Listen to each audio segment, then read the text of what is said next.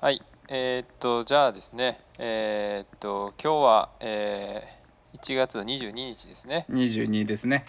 はい、えー今日はですね、えーヘイラルからオメガくん来てもらいました。はいどうもはじめましてよろしくお願いします。よろしくお願いしますいやー、ね、あのーのぼちゃのぼちゃんん、はい、輪ゴムの、店長さんやね えー店長さんからね、ちょっと名前出てましたが、マサ。つっくんのトークでも出てたねあ、そう、つっくんのね、ねはいトークでも出てましたが、出てましたね、えーはい、来てもらいました、オメガさんに。ありがとうございますまさかお声がかかるとは思ってなかったからちいょやっといやいやびいやっ。くりしたねあそういやまあ割と急にうーんいいなとか思いながら聞いてたけどあほんまに、うーんすあす聞いてくれたよね聞いてたよほんまにちょいちょい聞いてましたねあの岡山からの帰りの車の中のトークとはか、いはいなんかひたすらフリースタイルをゆうたくんが止まらなかったりとか、はいはいはいはいはいはうん、そういうトークとかはいろいろ聞いてるあいとマジっすかおオリエンテーリングにも出たんでしょあそうそうそうそうそいやすごいなって思って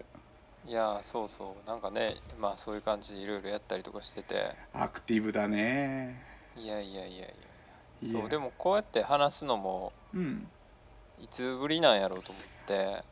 その一回ねあの曲えっ、とヘイラルとスーパーフレッシュやえっとねサンタクロースであスーパーフレッシュそうそうそうそうあれの俺タイトル何やったかなって一生思 ってたそうスーパーフレッシュねはいはいいやあのスーパーフレッシュの PV をたまに見んねんけどうんあのーまともにこう口動かして歌ってんのゆうたくんと僕だけではいはいはいあの健太君に関してはもう服上半身を脱いでポーズ取ってるのが多いっていうねそうねうん俺ねそうあん時ねやっぱなんかあんま気持ちが乗ってなくて、ああのーなんていうのかなやっぱその「ようよう」とかやりたくないわけ俺あんまりーあーわかるわかるすごいわかるよそうなんかこう、ヒップホッパーじゃないから俺あんまりすいやでもすごいわかるそのなんか「ようよう」じゃない感じはそうねうんかといってなんかこう PV 撮るときに、うんなんかなんていうか演技したりとかなんかすごいコンセプチュアルなことしようと思ったらそれはそれでさものすごいこの労力がかかるわけよ結局。うんうんうっ、んてなるとやっぱ歌うというかうんう「んうそんうヨーヨー」っていうのがシンプルだよねっていうとこにやっぱうんい行き着いちゃうんよね結局ね。なんかこうサンタクルスの PV とかこういろいろ見てたりとかしてたらうんなんかこうあの沖縄い沖縄ちゃうわグアムかはいはい沖縄かなあのなんかみんなで旅行行ってるあみんな行ったやつは沖縄やね。沖縄かうんうんあれとかもなんか普通になんかこう旅行の楽しい場面であーバックで曲が鳴ってるっていううんうんああいう自然な感じが多いかなとは思うねあ確かにでね。ああいうのが一番楽やねんけどねうん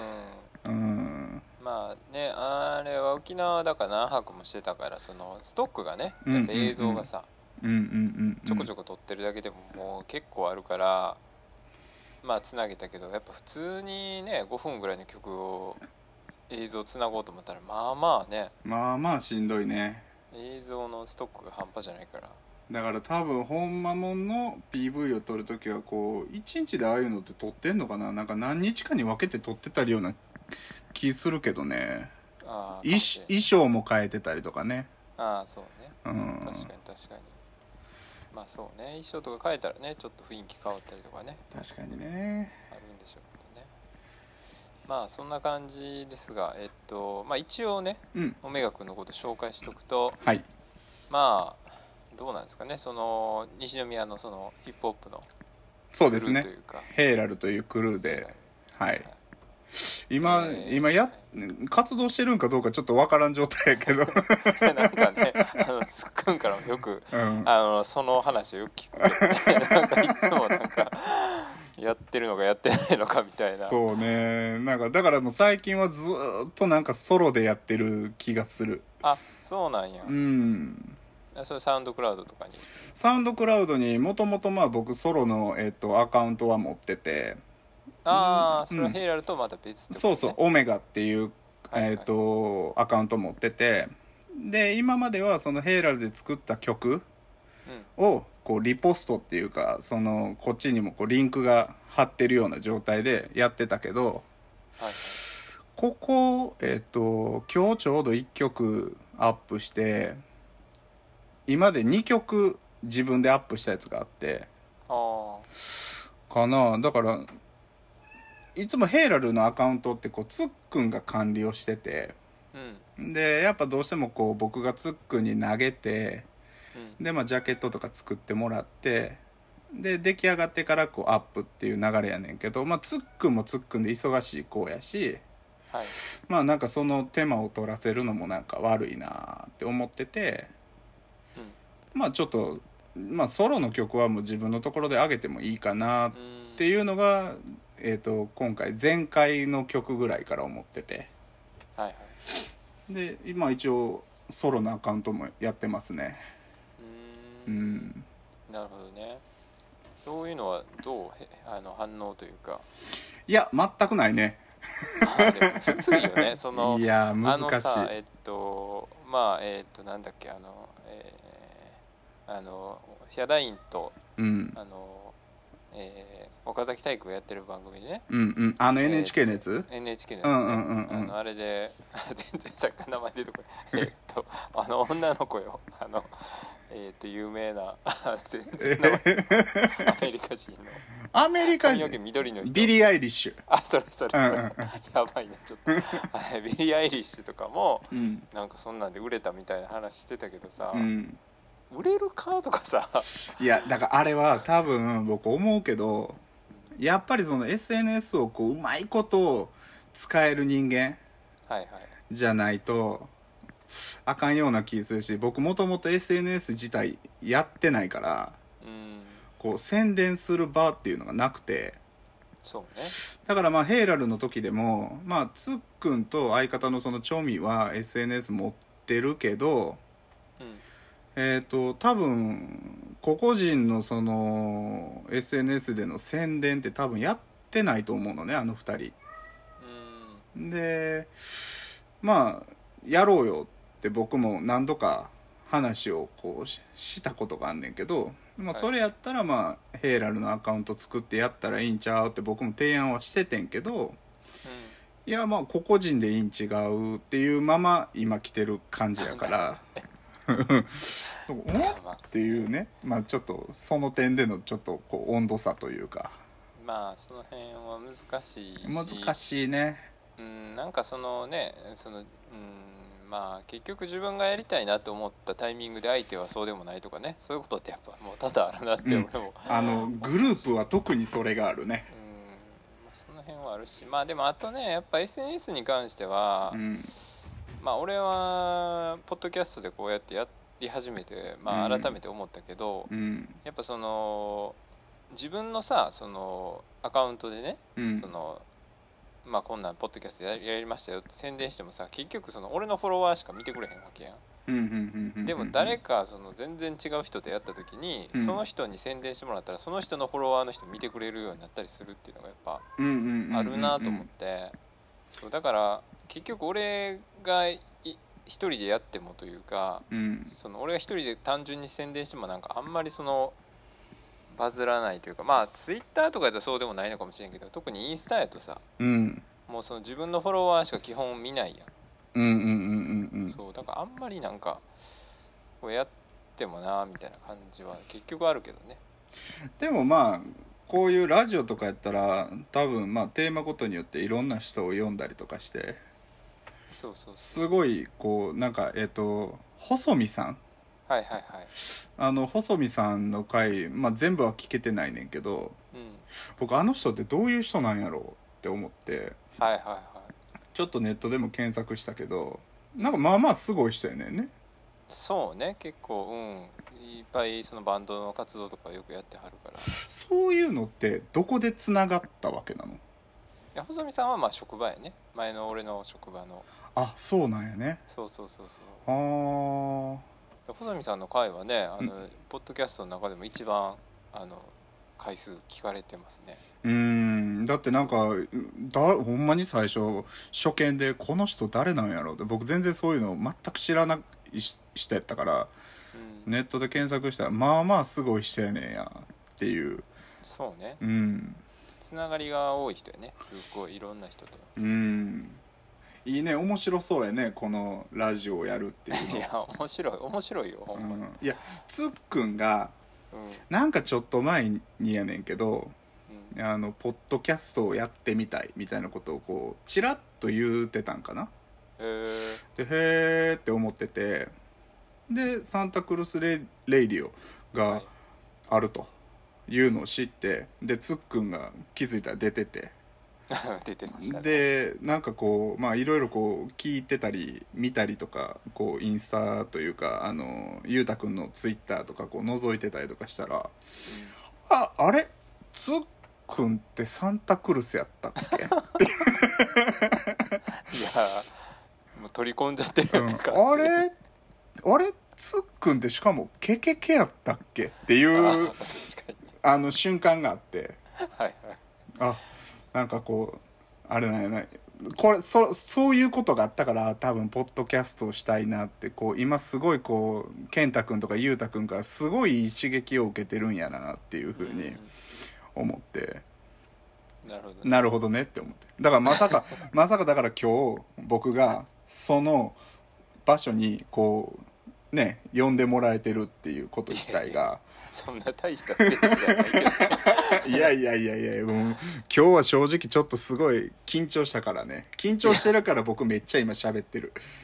いやもうどんどん喋ってくださいこれはもうゲ基本ねもうゲストに喋ってもらう番組やからねのぼちゃんの回とかもめっちゃ聞いててこうすごいよう覚えてることあんなこの子って思ってこう聞いてたけどさうんえー、出会いのこととかねああ、うんそうねあ高校生の時は言ってたもんね年齢で言うたら、えー、と16ぐらいなんかなあ多分あの子はこう出会いに関してだいぶはしょってたけど、ーうんうんまあ僕もあの言えないこととかもあるからあれやねんけどま言えあ いやそんな大したことじゃないけどねあの、まあ僕がちょうどまあ中学校も全然別でうんで僕はその自分が行ってたその中学校の先輩とようずっと遊んでて。うんでその先輩がえっ、とまあ可愛がってる後輩の子がそののぼちゃんと同級生の子でうんでなんかそこでなんかこうごたごたがあってほでまあその頃まあみんな血気盛んですようほうほうほおうそいつを呼び出そうやと う、えーなって、まあ、どんな子が来るんかなと思ってこうワクワクしながらその、まあ、地元の駅の近くの川のところの高架下でこう待ってたんよね悪い場所やねで待ってたらまあこれがまた今のぼちゃんすごい身長高いしまあいい体もしててこうしスマートな感じやけどうんおぼっこい子が来てえー身長も低くてうんうんでえこんな子がって最初は正直衝撃を受けてうんでまあその先輩からとかこうやいのやいのこう言われてるわけよねうんで最初はまあ僕もまあ便乗してじゃないけどまあちょこちょここうそういうことをこう言うてたりとかしてたけどだんだんかわいそうになってきておー同い年やしねうんでなんかまあまあもう結局まあそのそれが終わって帰る時にまあまあ気ぃつけて帰りやみたいな感じやってでうんで後日たまたまその同じその地元のその駅で会って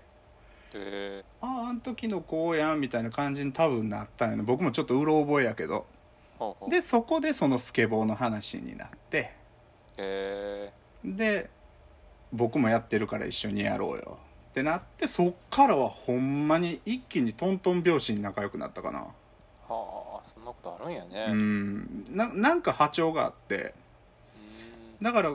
その1617ぐらいの時からえっ、と二十歳過ぎぐらいまではうんほんとのぼちゃんと毎日のようにおったんちゃうかなえーうんそんなレベルでずっと一緒におったんやね。ずっと一緒にいたなんかもうあのなんかのぼるが他の子と遊んでたらやきもち焼くぐらい いやどういうことなんですかなんなんだえ誰と電話してたんとかなんか ほんまそれぐらいの感じでずっと一緒にいたかな 謎やなそれ。なんすごい好きやって あの波長も合うしはいはいですごい楽しかったでそこでまあそののぼちゃんも言うてて、まあ、話が重複するかもしれへんけどはいはいはいまああの登るのその同級生のコーラも、まあ、なかなか面白いコーラがおるから一回大場キーやってなってうんでそこで行ったんよねはいはいでまあそこでふみくんはね最初は多分会ってなかってうんまあそのまあ今地元のコーラ今仲いいコーラとそこで初めておってその中につっくんもいてうーつっくんは最初すっごい大嫌いやったんいやまあなんかそれはのぼちゃんも言ってたねもうすっごいなんかねなんか知らんけどすごい嫌い好きではなかった、はいはい、ごめんねで何がきっかけかって言ったらこれもはっきり覚えてんねんけどうんまあ地元のコーラで一番最初にその、まあ、自由に車が乗れてこう遊びに行く時に車出してくれる子っていうのが一番最初が登るやったのねえーフォルクスワーゲンのポロを家で乗ってたやつをこう乗っててうんでまあその当時は MDMD MD ねで車の中で MD が聴けてほなもうそうなったらこう自分のプレイリストの MD を作ってくるでしょはいはいあのいましたねそんなカルチャーがね僕らのそのヘイラルとサンタクルスの曲でもさ、その健太君と裕太君が最後のバースのところで言ってるみたいにそうす LP でねもうあれすごい共感できるんがもう実際それをやってたでしょうんでそれで持ってきてこの曲やばないこの曲やばないみたいな感じでこう聴かしてたらはいはいつっくんの音楽の好みと僕の音楽の好みがもう驚くほどリンクして。あそうなんやそう「えお前これ好きなんえ大場もこれ好きなん?」みたいな感じになって、うんそっからむっちゃ仲良くなったえーちなみにそれはどんなアーティストやったりえっ、とねヒップホップが多かったよえ ヒップホップが多かったんけどまああ後々こうまあ年を重ねいく重ねていくにつれてうんあのまあいろいろこうやっぱいろんな音楽を聴く幅も増えるでしょうんそうねで僕もともとヒップホップの入りよりかは、えー、と小学校からずっとテクノを聞いてきててえでテクノからこうヒップホップに入っていってんけど、まあ、そのテクノもつっくんもテクノとかもすごい好きやったりとか、うんあとまあ民族音楽的なものもこうリンクしたりとかなんか好みほんまに好みが結構あった。ー、おで僕の知らん僕が好きそうなやつを持ってきたりとかでそれを持ってこられたらちょっと悔しいって思うからなんとかしてこうあつそうっねくんをこう、ええやんって言わしたろうって思ってーうん、いろいろ掘っててでええやんって言わしたらこっちもよっしゃみたいなえーそんな感じでずっと仲良くなってったかなえーそうなんそれはでもなかなか熱い話やね、うんもうほんまにあのそれまではもうほんま嫌いやったねいやでもそれずっとでもあれや なその嫌いやったのによく一緒に入れたねそれうんななんかねこうなんやろねこうまあつっくってああいう感じの性格の子やから今でこそだいぶ明るくはなったと思うねんけどうん、うん当時まだまあ多分つっくん自体が僕に対しても警戒してた部分もあったからやとは思うねんけ どまあよそよそ者が来たわけやからねあーはーはまあお互いちょっとこう警戒心のお互い B 型やし3人兄弟の末っ子やしーあなんかそれでこうちょっとこうちょっとしたバチバチがあってキャラがかぶキャラかぶうんーキャラかぶってるキャラが被ってる状況がかぶってる状況がかぶってるえーなるほどねそうそうそうそれ何人ぐらいのあれなんその缶缶切り合い組合やったっ関係り合い組合の話もしてんのけ いやそれなんか前あいや言っ多た分オメねガ君が言ってたよそそうやのね関係り合い組合は関係り合い組合はねまたちょっと地元だけじゃないんよねあまたちょっとちゃう話だよねそれちょっとなんかそれはその当時えっ、とつっくんも僕も一緒に働いてたそのお店はいはい絡みもあるから確かあれは何人ぐらい女の子とか持ったからねそれは、あそうなんやうね、ん、だからバイト仲間みたいな感じ、ああなる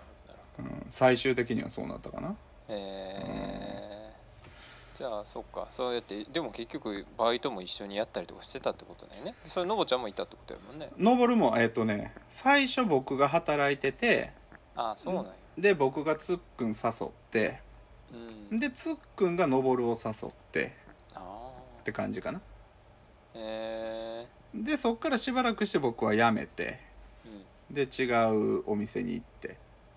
うんうんでそこにつっくんがよく来て、ああその話はなんか聞いうた、ん、で酔っ払って事故るっていうね はいはいはいそうねうんうーんえじゃあその最初のそのね一緒にバイトしてたお店っていうのはうん何をやってたその時はえっ、調と理僕うん僕はホールの方やってたあホールやってたのね、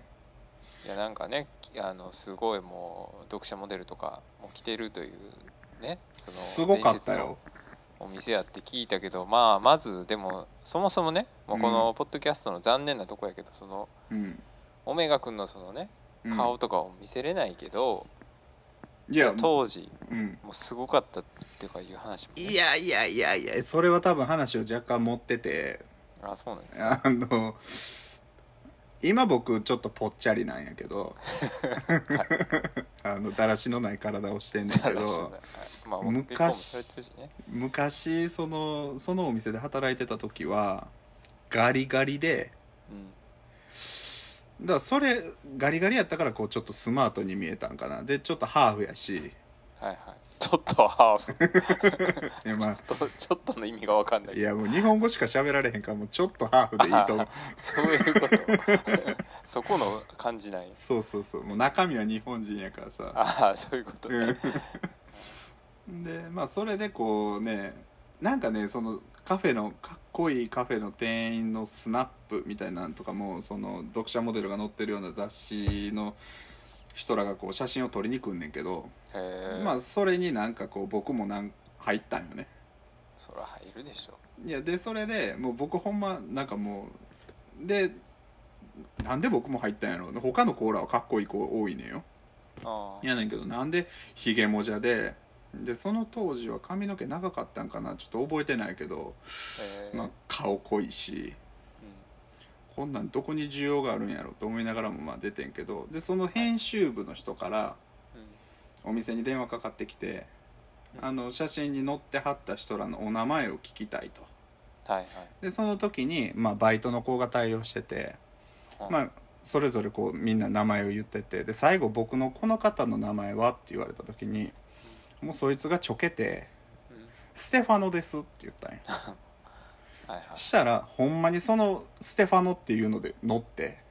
まあその乗るやろね別に多分編集部は疑問を感じないんだよそうそうそうで僕は何も知らんと、まあ、その本が出来上がってパッて見たら「大場ステファノ」って出てるわけよなんじゃこれとすごいねまあでもそっからなんかちょっとまあそれが面白かったんが「ステファノさんっているんですか?」っていう人は何人かは来たけどねえー、すげえうん影響力面白かったけどすごいねねえ大場君はそのさうん、えっ、とお母さんがオランダの人なんやったっけうん、お母さんがオランダ人あです母親がおらその名前はうんないのそのミドルネーム的なはないね僕はもう日本語の名前ですねあそうなんだ兄弟3人とも一応日本語の名前かな、へえ、うんまあその辺はあれないね人によってだいぶちゃう感じだよね多分ねあのミドルネームがある家の子はお父さんが外国人というパターンが多いに違うかなあーあーそうかもしれんねうんうちの近所にあのえっ、とねディーン元気ってなんかやり投げでうんロンドンオリンピックに出た子がおるんよすごいねそうその子はあのもうほんまにだから同じ町やねんけどうんうんあのもうめちゃめちゃ近所で 100m ぐらいのとこに住んでんけど、うんうん彼はお父さんイギリス人で、うんうんうんうんそうだからディーン元気って名前なのかなとか今確かに言われてみたら多いねお父さんが外国の方のところはそういう名前が多いかなうーんうちの母親だからもう父親と結婚してすぐにあの日本人の方に帰化してるし、あそうなんだううーんん、パスポートも日本のパスポートやからだからもう普通に日本の名前うーんじゃあもう小学校からインターナショナルとかそういうとこに行くんじゃなくてうん地元の小学校とかってそうそう感じ公立行ってましたよえー、それもまたなんかこうなんで公立なんやろうってまあ若かりし頃は思うでしょうんまあなんかそれは祖父母の反対があったらしくてインターナショナルスクールはああ日本に住んでる限りは日本の学校に行きなさいとうーんまあ聞こえはすごいいいけどはいはいもうそれ以前にもうだいぶグローバルな家やねんやのにねあほほほ母親が外人でしかもうちのじいちゃんもしょっちゅう外国に仕事行ってたからえ ー、でうちの父親も外国留学も行ってたし仕事もしてたからえー、そんだけグローバルな家やのに僕らは日本なんですかっていう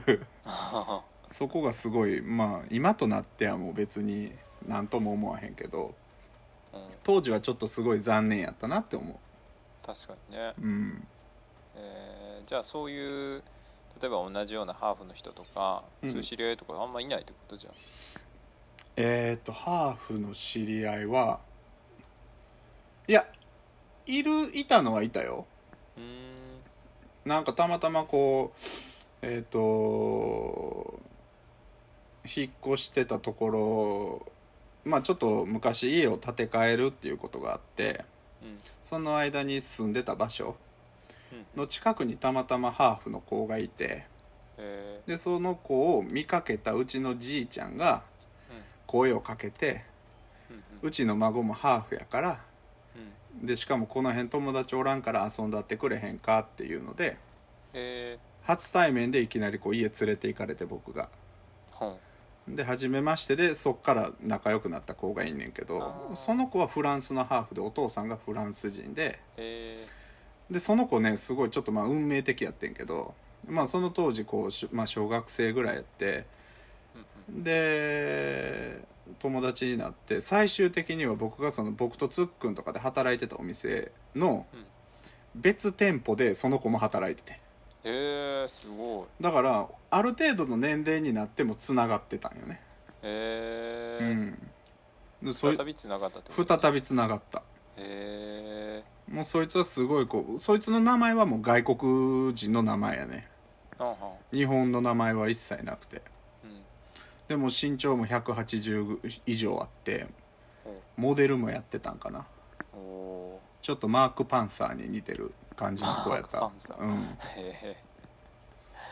マそうそうーク・パンサーがちょっと浮かばへんけどまあ男前やった、男前ねうんえー、アホやけど男前やったなるほどね、うん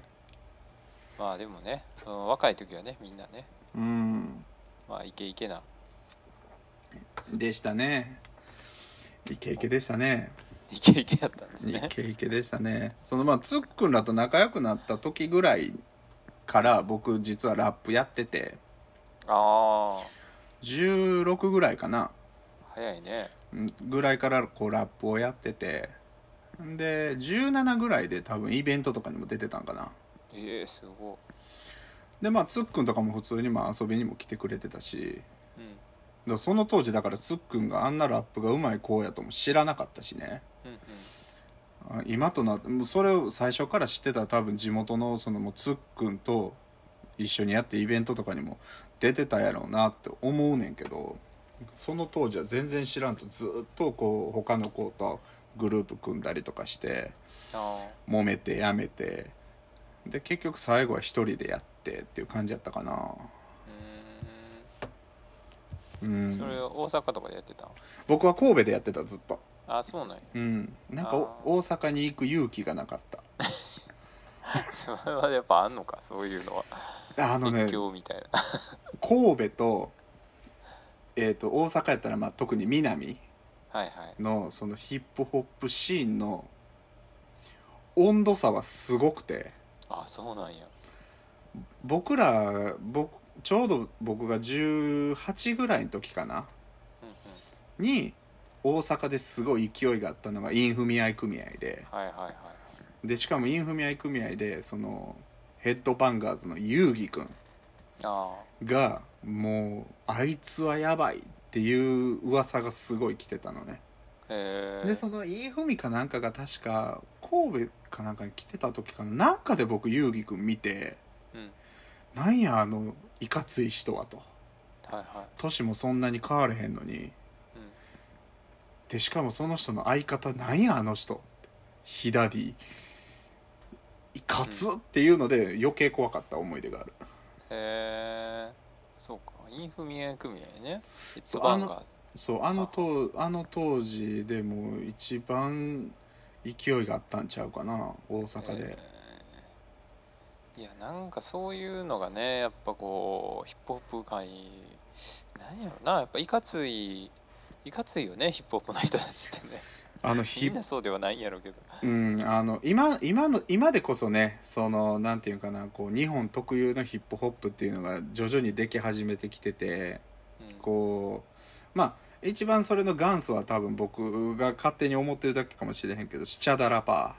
あはいはいーがこうそのまあアメリカのノリもあんねんけどどっちかって言ったら向こうの人たちってこうすごい殺伐とした、えー、と生活環境の中でもう常に銃とドラッグがこう隣り合わせで、えーそうとね金儲け成功したら車と女でっていうことをリリックで歌ってるやんか。うんやけど日本ってそれってすごいリアリティがなくてそうやろなそんな状況にはまずないしうんみんな普通に当たり前のようにご飯食べれて学校も行けて文字も読めて字書けてっていう当たり前の中でうんそんな殺伐としてリリックは絶対書かれへんやんかかそう書いたとしても、えー、とリアルじゃないかで実際リアルにそれを書けてる人っていうのはすごい壮絶な環境で育ってる人だと思うのね。うんでもそこでスチャダラパーってすっごいピースやしもう何でもないことをリリックにしてたりとかするでしょうんうんうんあれが多分元祖の日本独特のオリジナリティのあるヒップホップなんちゃうかなって思ってて今それが結構こうみんなが当たり前のようにこうできるようにはなってはおるん違うかなとは思うよねそうねん俺もなんか最初ヒップホップ聞き出したのはなんかこのポッドキャストでこの話したか分からへんけどまあゆうたさんがうんまあヒップホップまあ俺は音楽が好きっていうのはあってまあその当時はあのサム41とかうんうんうんうんブリンクとか、うんあのグリーンデーとか聞いててんけど、うんうまんうんうんあ、ヒップホップあるでみたいなで多分その時ね最初ねギャングスタ DX とか なんかそういうのをリリックにも歌ってるやんそれスーパーフレッシそュうそうそうそう、ね聞いてまあそういう感じやってんけどでなんかそういう流れでなんかねそういう雷とか、えー、とブッダとかでうんうんうんうんなんかそういうのを聞いたっていうのもあって、なんか、えっと、スチャダラを誰かがディスってたよねそのスチャダラダラしたあえっとあれは証言かな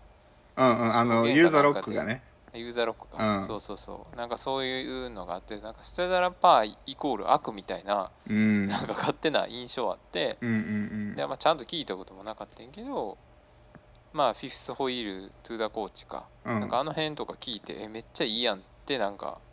あでもそれはあれか聞きは聞きな聞いたのはあれがきっかけめっちゃ最近やで多分23年前ぐらいうんあのえーっとユザーンとチンさんと,、はえいはいーっとあはの玉木ロイかいうんうんがあのサマージャムをあのやってたカバーねしたっていうう、うんんうんあれ聞いてそうあそんな感じなんやと思って聞いたらあうんめっちゃいいやみたいな、なんか多分すっげえ今更 いつ言ってんのお前って感じやろうけどいや全然いいと思うよもう あのスチャダラパーはもう何がいいってあのシンコの作るトラックがもうかなりいい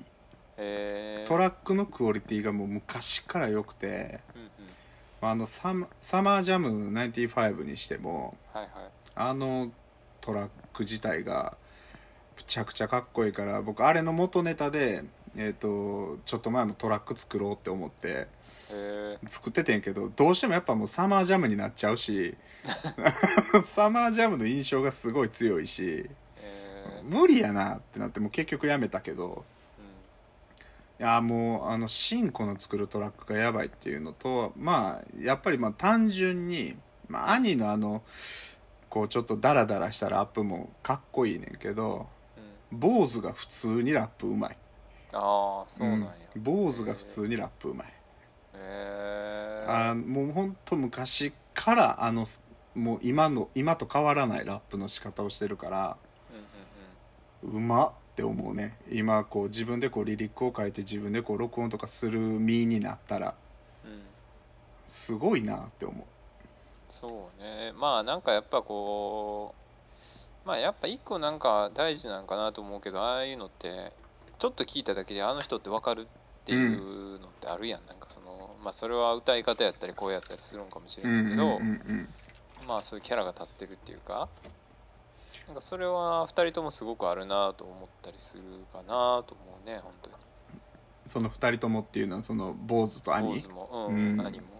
まあ俺は最初兄が本当なんかもう何これみたいな気持ち悪ってずっと思ってたけど、まあ確かにねああのでも俺は今はもう全然兄の方が好きやね、いやわかるそれはすごいわかるまあ、坊主はなんか若干こう飽きてきたというかあ飽きるというかなんか、うん、なんか同じ感じに聞こえてしまうから坊主はあのああ見えて結構カッコつけてるラップをしてるんよね多分あやねんけど兄ってすっごい肩の力抜けてるラッ プをするでしょなんか肩の力抜けてるラップやねんけどもうあれは兄でしかできないラップやしあのリリックの作り方とかもそうやしーそうねそれがむちゃくちゃかっこいいっていうあああのおじさんたちはやばい確かにねうんもう結構いってるもんね多分ね年齢はもう50代違うかなあそんなにいってんの多分それぐらい言ってん違うか若ないすげえうちの奥さんもすごいスチャダラパーが好きでなあそうなんだ付き合ってた時結婚する前かなそのうちの奥さんが運転する車の中ではい、うん、音楽かけるって言ってこう駆け出したんがサマージャムがかかった時はもうすごいテンション上がったもんね上がるね確かにそれねえ好きなんてなったもんね、えうんーいやいいっすね確かにそれはまあ曲自体がそういう感じやもんねそのドライブそうや的ねなリリックもあるし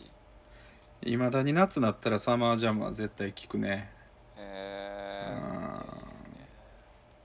えじゃあそうやってヒップホップを始めてうんその時はだえっ、とラップだそのトラックとかは誰かに作ってもらったりしてたそれともいや自分でその時はえっ、とその1617ぐらいの時にラップやってた時はうんえっ、と有名なアーティストその例えばナズナズとか、はいはいえー、とノーティーバイネイチャーとかの、あのーレコードのインストうんインストを使って曲を書いてっっていう感じやったかなでそれでこうイベントとか出てて上手い人らはやっぱりまあ当時その今みたいに iPhone で簡単にトラックを作るとか Mac で簡単に作るっていう環境がなくてあのやっぱどうしてもトラックメーカーで MPC 赤いの3000とかでトラックを作ってる人から、えー、と声をかけてもらって。クおーあのよかったら僕のトラックで歌わへんって言われるために頑張ってラップをするみたいなへ感じやったから当時だから神戸であのすごい有名やった DJ の人でナペイ君ーはいっていう人がいて、そうですよナペイ君知ってるはいナペイ君がイベントに顔出してたりとかしたらはいはいはいうわナペイさんいるみたいな感じでえーなんとかこうお声掛けをされるように頑張ろうみたいな感じでやってたかな、まあ、オーオーディションみたいな感じなわけねちもうひょあのーちょっとしたオーディションみたいなのがもう毎回へあーったかな、すげえなそれか今はそうやねデスクトップミュージックみたいななんかほんと自分でそうそう録そ音うもそう、ねあのトラックも全部完結するっていうのができるけどもそうでしかも昔はそのネットに曲をアップするっていう概念もなかったしそういうバーもなかったからあなんかこう自分らでこう録音しようってなったらまずスタジオに行ってーそうだよねえっとスタジオで録音してでそれをデモテープとして作って、うん、でそれをこうイベントのオーガナイザーとかに渡してうん、連絡を待つっていう感じやってえ今みたいにね本当にもう携帯だけでこう全部が事足りてしまう、ーそうねまあ、逆に、えっと今はこう、まあ、僕らみたいなんでも簡単に音作ってラップしてネットに上げてアーティスト気取りっていうのはできるけどうん昔はこう本当に作品として出来上がった人らっていうのは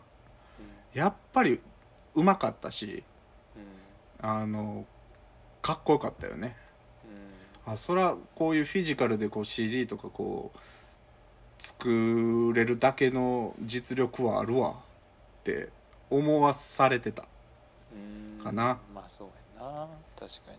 な今はなんか普通に Apple Music とかこう見ててジャケットめっちゃかっこいいねんけど聞いてみたらいや絶対俺らの方がかっこいいと思うってアーティストめっちゃいるもああまあねんうん確かになでもなんかそういうなんやろなその現場で叩き上げられなあかんみたいな感じっていうのはうんなそうクラブカルチャーが好きな人はいいかもしれないけど、うんなんか俺俺とかなんかもうまずなんかその夜中にまずその集まるっていうのも嫌やなとかうんうんうんそういうなんかチケット売らなあかんとかなんかそういう感じでもない えっとチケットはやっぱ売らなあかんっていうのはあったああまあそりゃそうやんねあっ絶たか対なやねあれもねだから最初なんかその出させてもらうからうおん前らこんだけチケット売ってこいみたいなオーガナその自分らでやってる人らっていうのはそんなに売らんくても僕ら下の人間が売るみた いな感じやってなんかそれが正直ちょっとしんどかってだから僕じあれ何歳の時やったかな18ぐらい1718かなの時に自分でイベントやったんよはあはワコードっていうイベントをやってあうでそれが、えー、と三宮のあのゾービルってわかるんあー北野の方に向かっていくそうそうそうそうそはういはいありますねで地下にベベルっていうクラブがあってその時はえーで一番上にオールドニューカフェっていうクラブがあって僕そのオールドニューカフェでイベントをやってんけどうんうんまあ言うほど箱は大きくないねんけどうんそこにね初めてやった時300人ぐらい来たんかなすごいねもうほんまパンパンなってんえまあ、偶然が重なったっていうのもあってなんかたまたまなんかインターナショナルスクールのコーラが大量に流れてきなんか知らんけどフリーで入ってきてーうんそれでパンパンになったっていうのもあんねんけどねもうそその時はもう正直めっちゃ面白かったし、えーマイクトラブルはいっぱいあったけどあのステージのマイクが使えなくて結局ターンテーブルのところの横についてるあのマイク1本でリレーするみたいなえライブやったけど面白かったあれはつっくんとかも来てくれたん違うかなーううーんんいいねそういうのはいいねなんかこうまあそう自分たちがねややりたいなと思う方がやっぱこう気持ち的にも前向きにできるしなんかややらされてる感ないもんねれそうねでしかもその僕がそのいっちゃん最初にやったイベントがめっちゃ面白かった僕オオーガナイズの僕自身がめっちゃ面白かった理由としてあの他のイベントっていうのはやっぱりこう先輩であったりとかうんはいはいまあその神戸のヒップホップ界でいうたらちょっとベテランの人たちがおってもうすごいこう体育会系なノリなんね、うんまあなんかそんな感じのイメージはありますうね、ん、でそれがすごいしんどかったっていうのもあって自分ら自分でイベントをやる時はもう同世代でえっ、となんていう上下関係もなくてもう連れ同士でやろうぜっていうのでやったんよ。うんだから神戸でイベントやったことないもうこうあの神戸で DJ やったことないライブやったことないっていうコーラも僕がこうたまたま知り合いでそういうヒップホップやってるっていう子がおったらもう声かけても出たんよね、うんそれがなんかすごい面白かってだから何回かレギュラーでやったん違うかなえうー、んすごいね、面白かったねあの時は若かったし体力もあったしね体力うんそれはえ働きながらやってたってこと、その時働きながらやってたうんうん、うんなるほどねえー、そうかまあヒップホップ業界ねなかなかそういうところがね大変そうやなといつも思ってたのでまあうん確かに自分でやっちゃえばね、そう自分でやっちゃえば自分でやっちゃいいってねことですかであの時はね僕もすっごい社交的であのー知り合いもいっぱいいてうんねなんかそんなことでのぼちゃんも言ってたねそうのぼちゃんがなんかこうもう本当はあののぼるの回聞いてたけどはいあはの子本当に人見知りやってねいおーもう本当にもう誰とも喋られへんかったんよ絶対嘘ついてるって思ってたけどね俺はもういやもうこれがま余た裕はもとうびっくりするぐらいもうその当時「いやお前喋れよ」っていうぐらい「おもんないわ」って言ってしまうぐらい全くし喋られへんかってそうなんだ、ででも僕はその当時すっごい登るのことが好きやったし登るがめっちゃ面白い子やっていうのも分かってたからうんうんできれば僕のこう出会う知り合いとかにはもう仲良くなってもらいたいしうんこうつながってほしかったんよねはい はい。でも登るは多分僕と一緒に遊んでていきなり僕の知り合いとか来たりとか登るに対してこう事前に「誰々来るからね」って言わんと人を呼んだりとかすんのがすっごい嫌な子やったんよあそういやお前言ってって言われるぐらいえでもそんなん関係なしにバンバン人に合わせてたからー、あしたらねちょっとずつやっぱりこうまああの子その焼肉屋のバイトでこうホールになってそれで人と喋るのがすごい好きになったってあったけど、ーうんまあそれもい大きいあのきっかけの一つやと思うしあ僕必要以上にあいつを人に紹介してたからねうーんえそのさ大場君と一緒におる時はあんなノリではあった、そのクローズな2人の関係とかやったらもう全然あんなんやったよああそうねまあもともとのキャラはあんないけどそれをじゃあ人によって出せたり出せなかったりそうそうそっうそうていそうこあのご新規さんに弱かったとだったなうるほどんね、常連に対してはすっごい仲いいねんけどうんだからこうご新規さんからしたら「えあの子って何なん?」って最初は絶対なっててうん「いや違うねんこいつめっちゃおもろいねんもうほんまに喋ったらわかるから可愛いねん」っていう魅力をこう伝えてあげたい、なるほどね、うん愛が愛がすごいねうんえまあ、それがいつの間にかもう一人歩きしてあいつはすごいことになってもうなんか逆に僕は今もう全くできれば人と会いたくない感じやからー なんでなんすごいなそれはまたそれですごいねもう全くあのーつっくんらとまたこうして音楽とか続けてんのもうんえっ、と2年前のつっくんの結婚式がきっかけでああそうなんだそれまで僕多分まあのぼちゃんもそうやし1年以上はあの子らと全く会ってなかったねうーんもうむしろこう関係を閉ざしてたんかなえー時期があってうんうんもうその時はすごいもう人にも会いたくないし友達にも会いたくないしっていう感じやったえーすごいなんか紆余曲折というか浮き沈みがあるんやね結構いろいろなんかね多分疲れたんやと思えーそれはラップのういやなんかねこ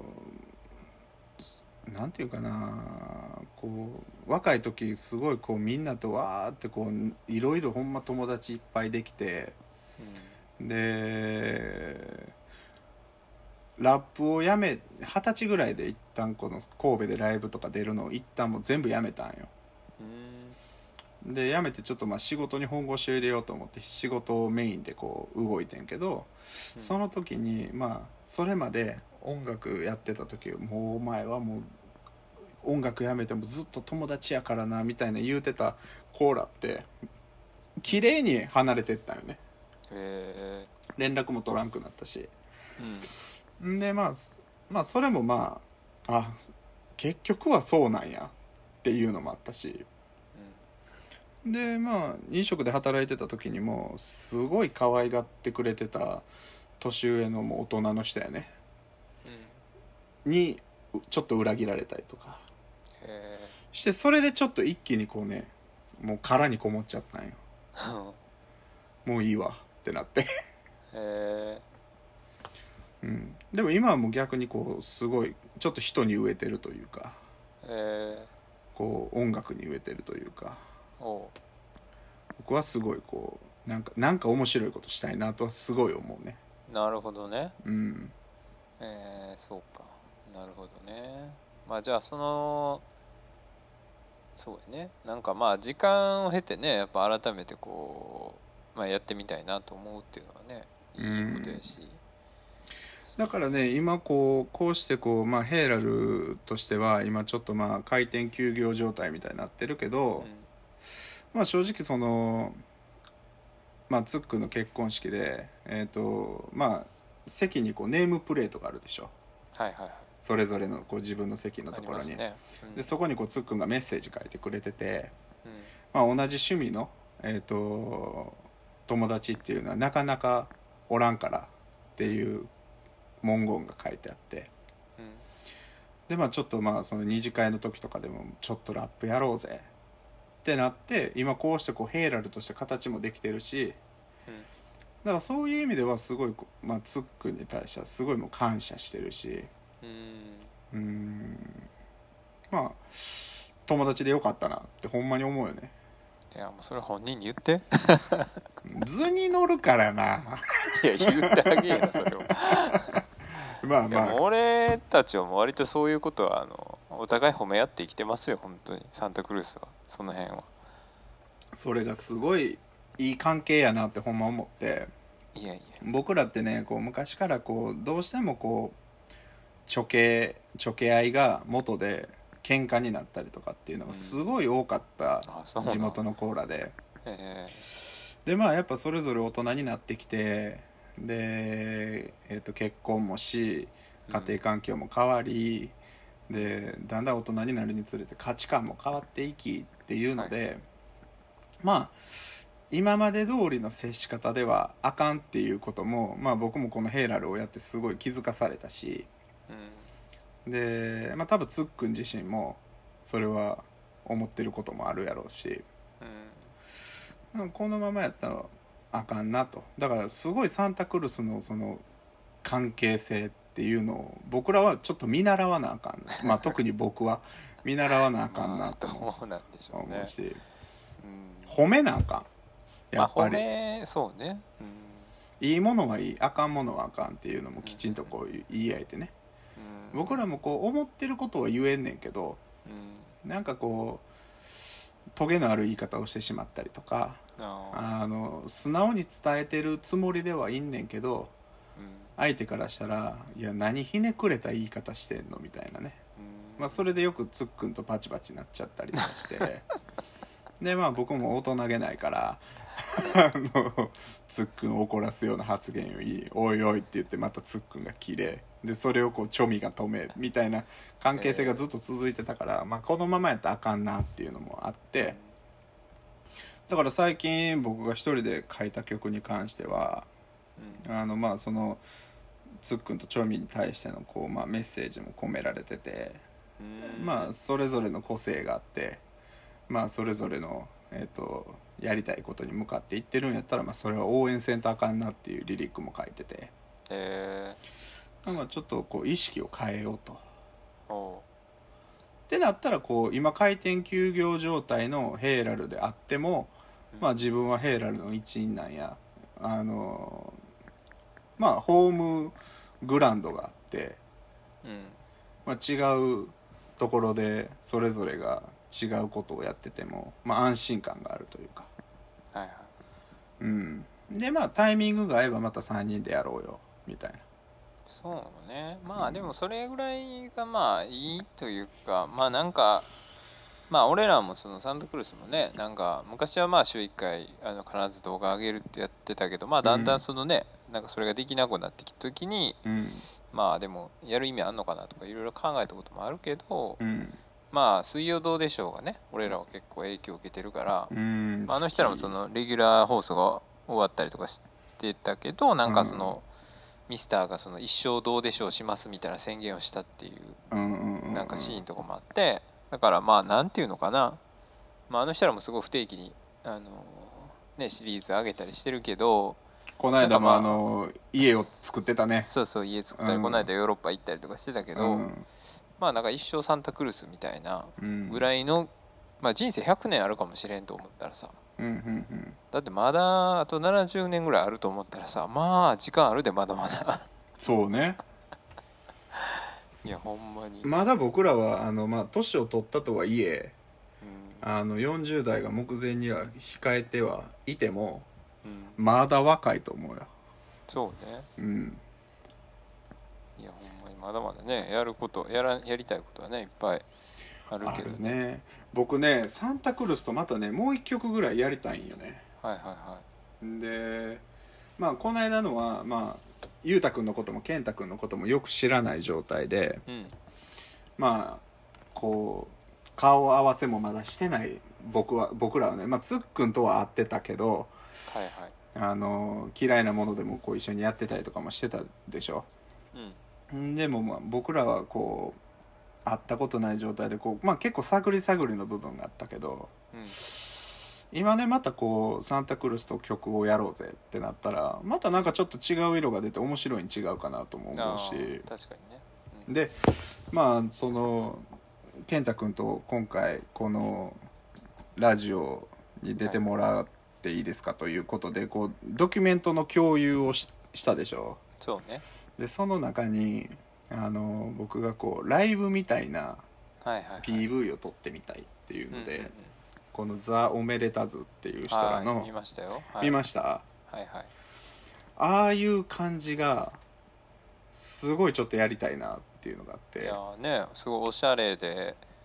なんていうかこの今の世の中のそのシティ・ポップ的な流れとかもね、うんうんうんあの見ながらもうヒップホップもあるしみたいな、まあ、ヒップホップなんだけどちょっとシティ感というかう、ん、でちょっとスチャダラの空気もありつつそうねうん、なんかあの帽子かぶってる人がなんかそんな感じやねちょっうと、んうんうん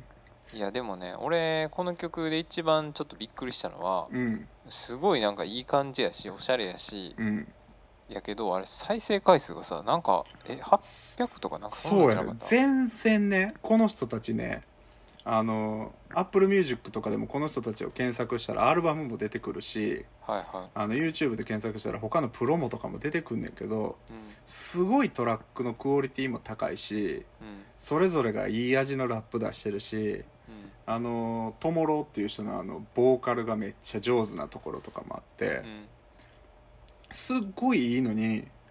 そんなにメジャーじゃないのよいや俺あれさちょっとあの数字を見てだってあれやったら俺らの「色アディクション」とかの方が 再生回数多いやと思って ええと思ってこんなクオリティ高いのにいいんですかみたいなちょっとあれ見てなんか結構ねいやもうすごいポジティブに、うんあのあめっちゃいい感じでやってんねんなと思ったのと同時にその、うん世知辛い世の中やなと思ってしまったというかあんななんにいい感じでやってもやっぱさコンテンツが多分溢れすぎてるのかうんいやもうええー、って思ったねあれはえこれで800っすかみたいな頑張ってんのにみたいなそう僕もあれたまたまあの人らの曲を YouTube かなんかで見て はいはいえめっちゃかっこいいやんってなってうん調べてってこう掘っていってであの動画に行き着いてパッて見たら再生回数あんなんでしょ、はいはいはいでコメントにもそれは書かれててなんでこんなにいい感じなのに回数あの再生回数がこんなにあれなのみたいないやほんまそれ思った俺もなんだかからほんま健太君が言うようにコンテンツがすごい溢れてるからそうねまだあの日の目を浴びてないんかなでもこのクオリティやからねいやほんまでもちょっとねなんかいやうんそれをちょっと一番感じたのはだって他のやつでもねうん、まあ23万とかやったけどでもそれでもねだからこれこの「サンタクルスラジオ」をこう聞いてる人らもうぜひこの「ザ・おめでたず」っていうのをね見てみてほしいね、うん確かにね絶対に聞いてほしいうんうんうんうんうんうんだからまあこの、まあ、今回この今健太君とのトークの中でこう出てるこの「おめでたず」のこの僕らが見た動画ははいはい僕すごいあの輪ゴムでああいうのをやりたいんよねああいいかもね確かにそうで輪ゴムでああいう感じの動画を撮りつつそれぞれのバースを歌ってる時にはみんながもう健太君とか裕太君が普通にボルダリングをやってるとかねボルダリングやるんだいやまあもう裕太それぞれがこう動きながらこうやってでもお客さんはいないしでもライブっぽくみたいなうんうんやったらこうなんか別にカッコつけることもせんでええしうんうんなんかねそのさいっちゃん最初の方で喋った「ようよう」みたいな感じじゃなくてもいいしはいはいもっとラフな感じでできるん違うかなっていうまあそうねそれはちょっとできればやりたいかな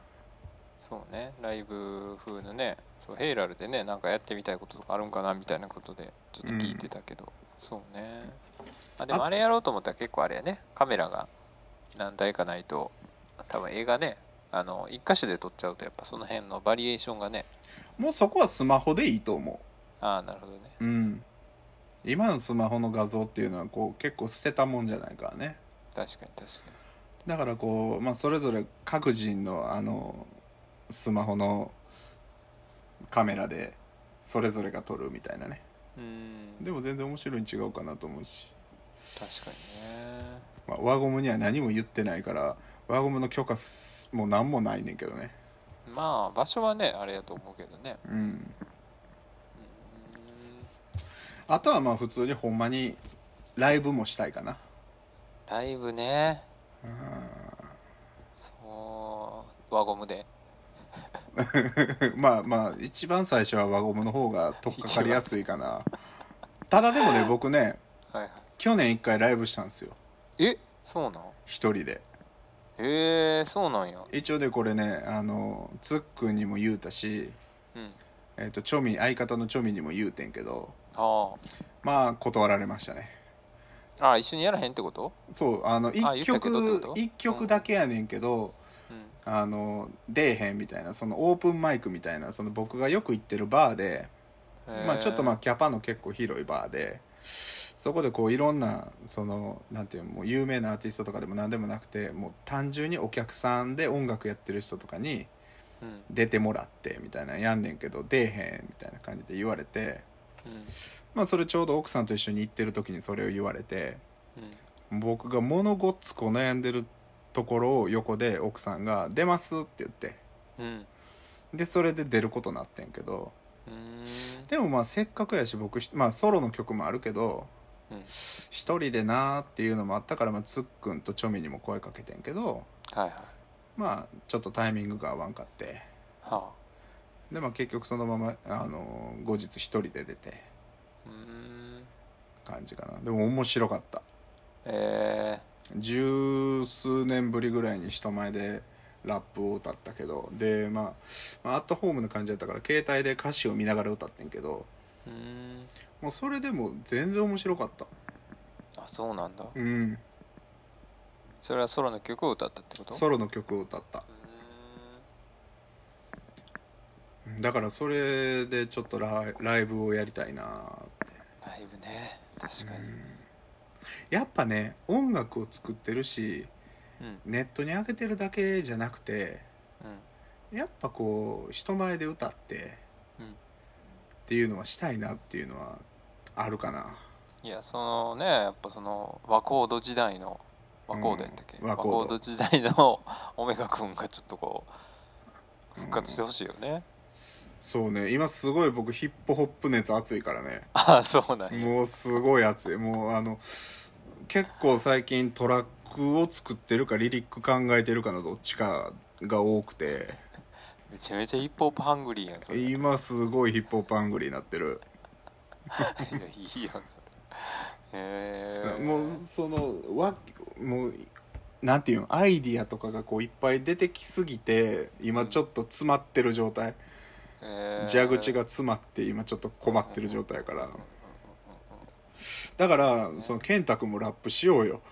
いや俺もあでも俺もねあの今うん高まってるよ、あのちょっとあそそのあのあれ見てあの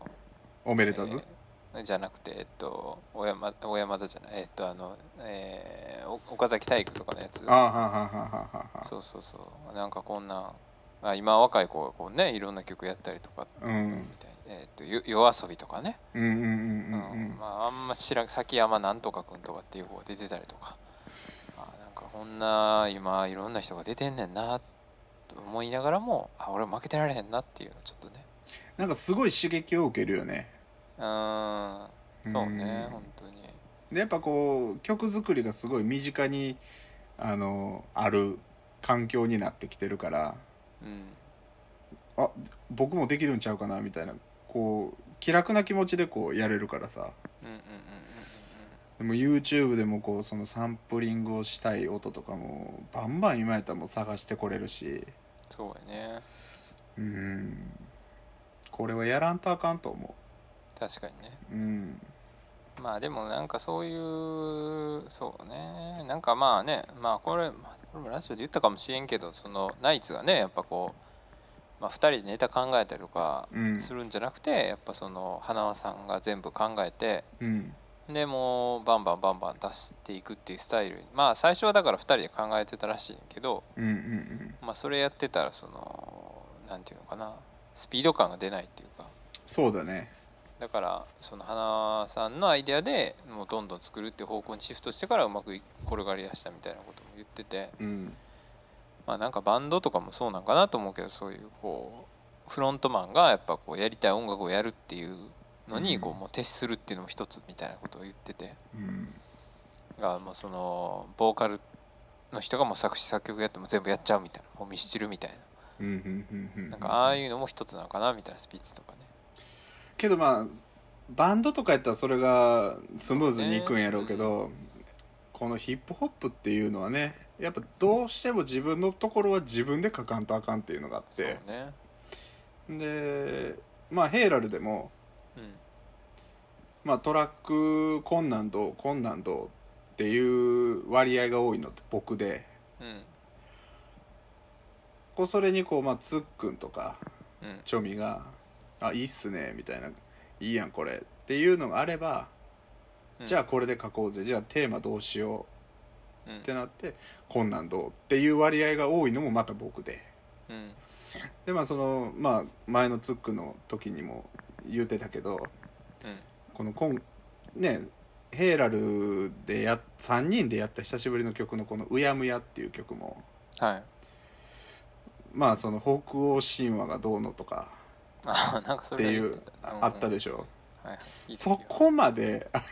の北欧神話にこだわってるっていうよりかはまあ僕は単純に「不義と「無義っていう言葉をすごい使いたくてうんうーんでまあこれも僕の説明不足でつっくんに対してこうあのプレゼンしきれなかったからうんあのああいう形の曲になってなってんけどね、うんうんまあ、本来やったらこうもともとは僕とつっくん2人でやろうと思ってた曲で。はあのまあ僕のリリックと,、えー、とツックのリリックまあ現段階の「うやむや」もそうやけど対照的なんよね。あうんでその対照的な中に言葉の部分でもあの対称性を持たしたかって「無銀と「不義っていうその「つい」になってるものはいはいの文言を使いたかったんや。うんうんだからできればつっくんにもその無人を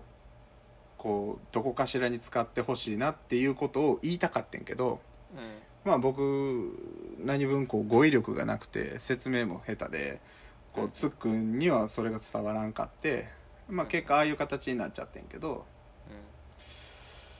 まあねその何を言おうとしとったんかな その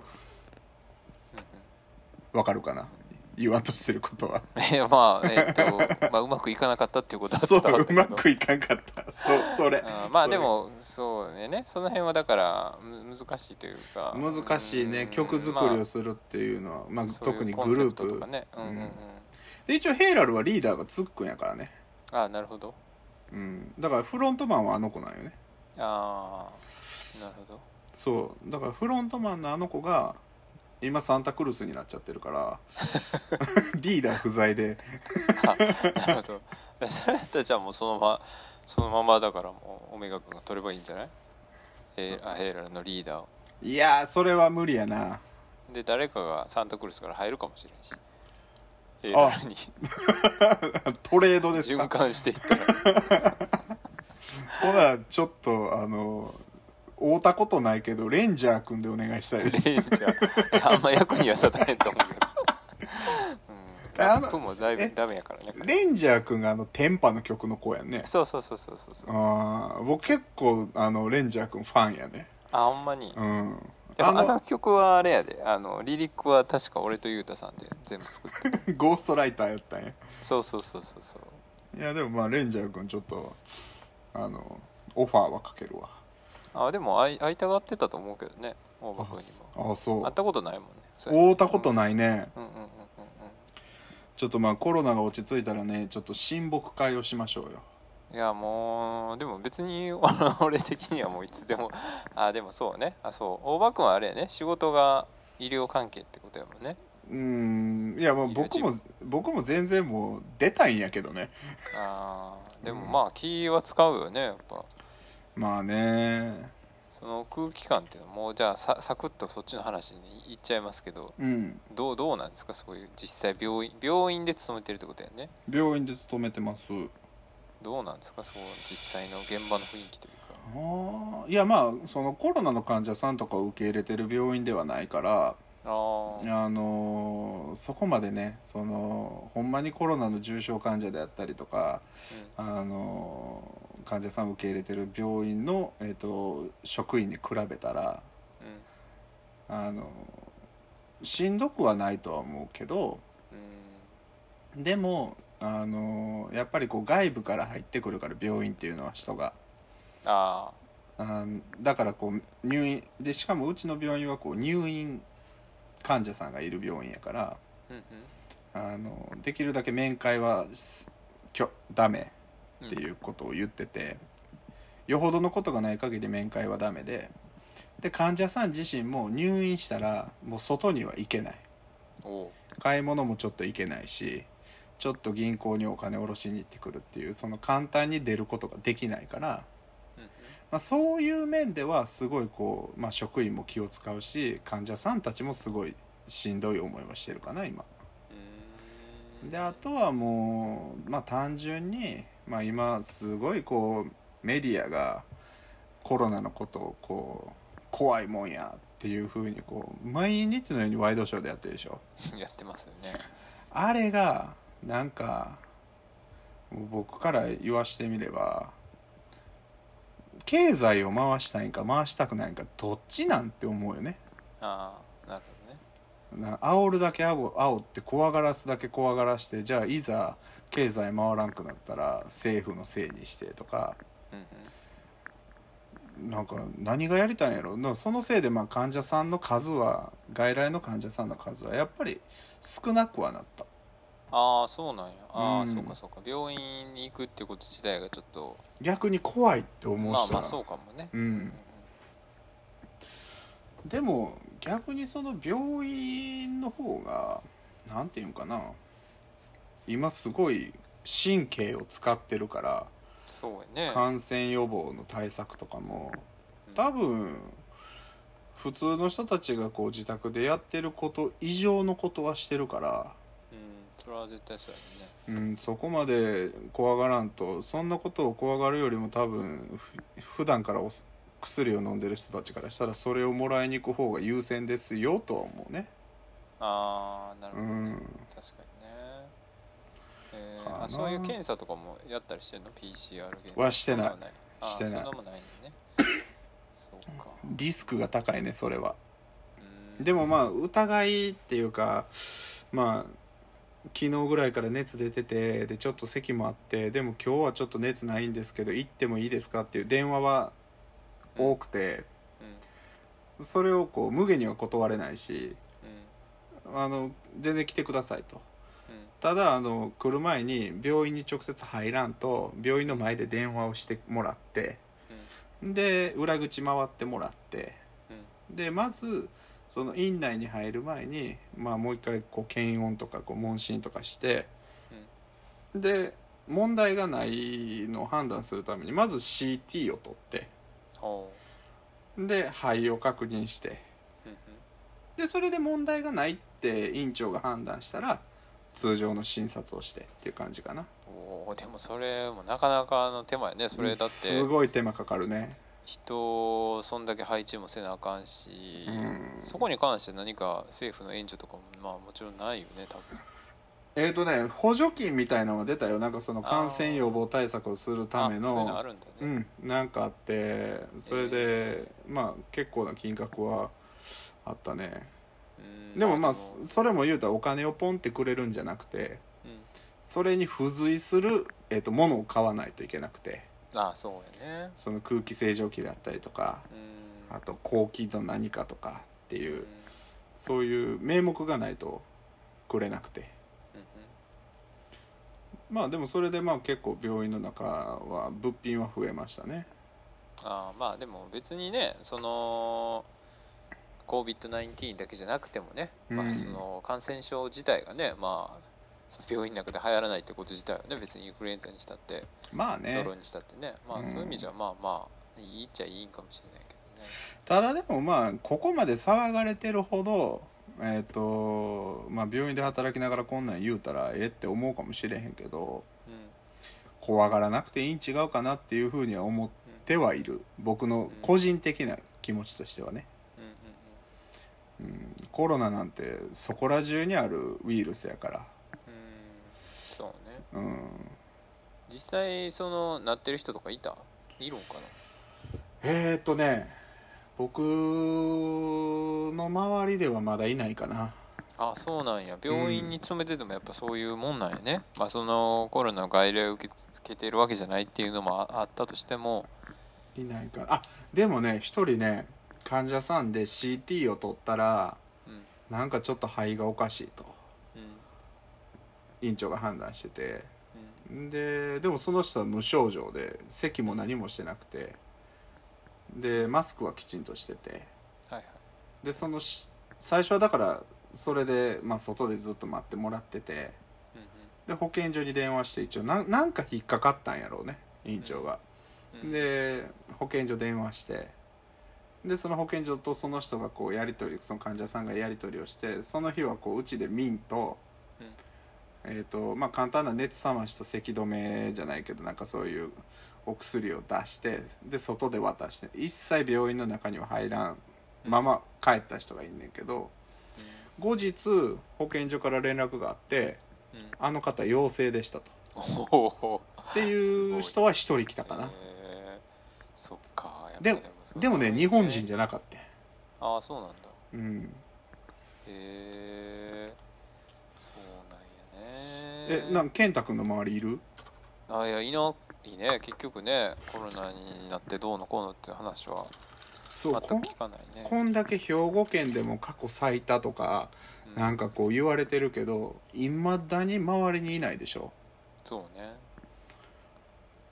だからこう、まあ、ちょっと気が緩んでしまう部分もあんねんけどうん大丈夫なんちゃうかなってあんねんけどうけどそうでもねそれでも外に出てご飯食べに行かんと飲みに行かんとってならならないとそのうちほんと自分らの好きなお店がなくなっちゃう可能性が高いからねんそうねそれはほんまにあるしまあねやっぱ自分たちがまあねあの好きな場所っていうのをね大事にしたいなっていうのとうんまあでもやっぱそれもあるしやっぱこうななったからといってねコロナになったからっつってなんかこうまあ今日たまたま新聞で読んだけどそれを、が苦でこう自殺しちゃったりとかね女の人やねうんそうそうそううんそういうニュースとかもあるからなんかあんまりこうねそのそこをなんなんやろなひ人人を責めるような目線っていうのはまあなんか いらんやろっていうのはすごい思うよね本思い当それすごいなんか不思議でなんか、なんか日本がこう海外と全然違うなって思う点がつ強いのがそこでなんでコロナになった人が、うんえー、と申し訳ないって思うんやろっいやほんまでもてそれはあるよね。関係なくないって思うのようねんうんうん仕方ないやんってうんどんだけ感染症対策してマスクして手をアルコールで消毒もして手も洗ってやっててもかかる人はかかるんやからうんそれを外部の人間がどうこう責め立てることもお前らできへんやろとうんいやほんまそうやね。でそれで自殺までしてしまうっていうそのなんていうかな日本の生きづらいここの閉鎖的ななんなんやろね僕もそのニュース見た時にはえって思った。うんまあねなんかまあみんながそういう人ではないんやろうけどね。うんままあでもなんかいろいろでもなんか、うん、まああんまり俺もちゃんとニュースとか見てないけどまあなんかだいぶ前やけどそのマスクしてる理由とかもなんか結構みんなその感染症対策っていうよりもみんながしてるからしてるっていうアンケートの答えが一番多いとかも見たけど右に習いな感じやねそうそうそう、うんまあなんかそういうのもあんのかなとか思ったりねだからまあ日本はすごい同調圧圧力っていうのかなそうやねなんかこう電車の中でみんなマスクしてるけど一人だけマスクしてない人がおったらそれをこうたあの責め立てるとうんでまあその人がなじゃあなんでマスクをしてないかっていう理由をまず聞いてみんとわからんやんかそうねほんまにこう口を抑えられへん人やったりとかそうねいろんな理由があるかもしれんけどそこでわざとしてないんですとかうん俺はこうしろって言われると嫌なんやっていう人は僕ははっきり言って例外やと思うねんけど、そのはいはい僕が今言ってる話からは外れる人やと思うねんけどうん何かしらのこう理由があってうんできないそういうことができないっていう人に対してちょっと責め立てすぎてる今の、まあ、世間の余裕のなさはいはい寛容的ではなくなったなとは思うね。そうねうんまあでもねあのー、なんやろなまあそうねまあ普段普段普段というかまあ、うん、まあコロナでまあいろいろね、まあ、分かったこともあるというか、まあ、自分が、ああなんかこう追い込まれた時にこんな感じになんねんなとかね、まあ、そういうのもある、し、まあ、逆になんか俺なんか、まあ、今振り返ってみたらうーんまあ今めちゃくちゃ山とか行ってるけどそういうのも結構その影響実はあったんかなとかね、うんうんうんあのーまああんまりその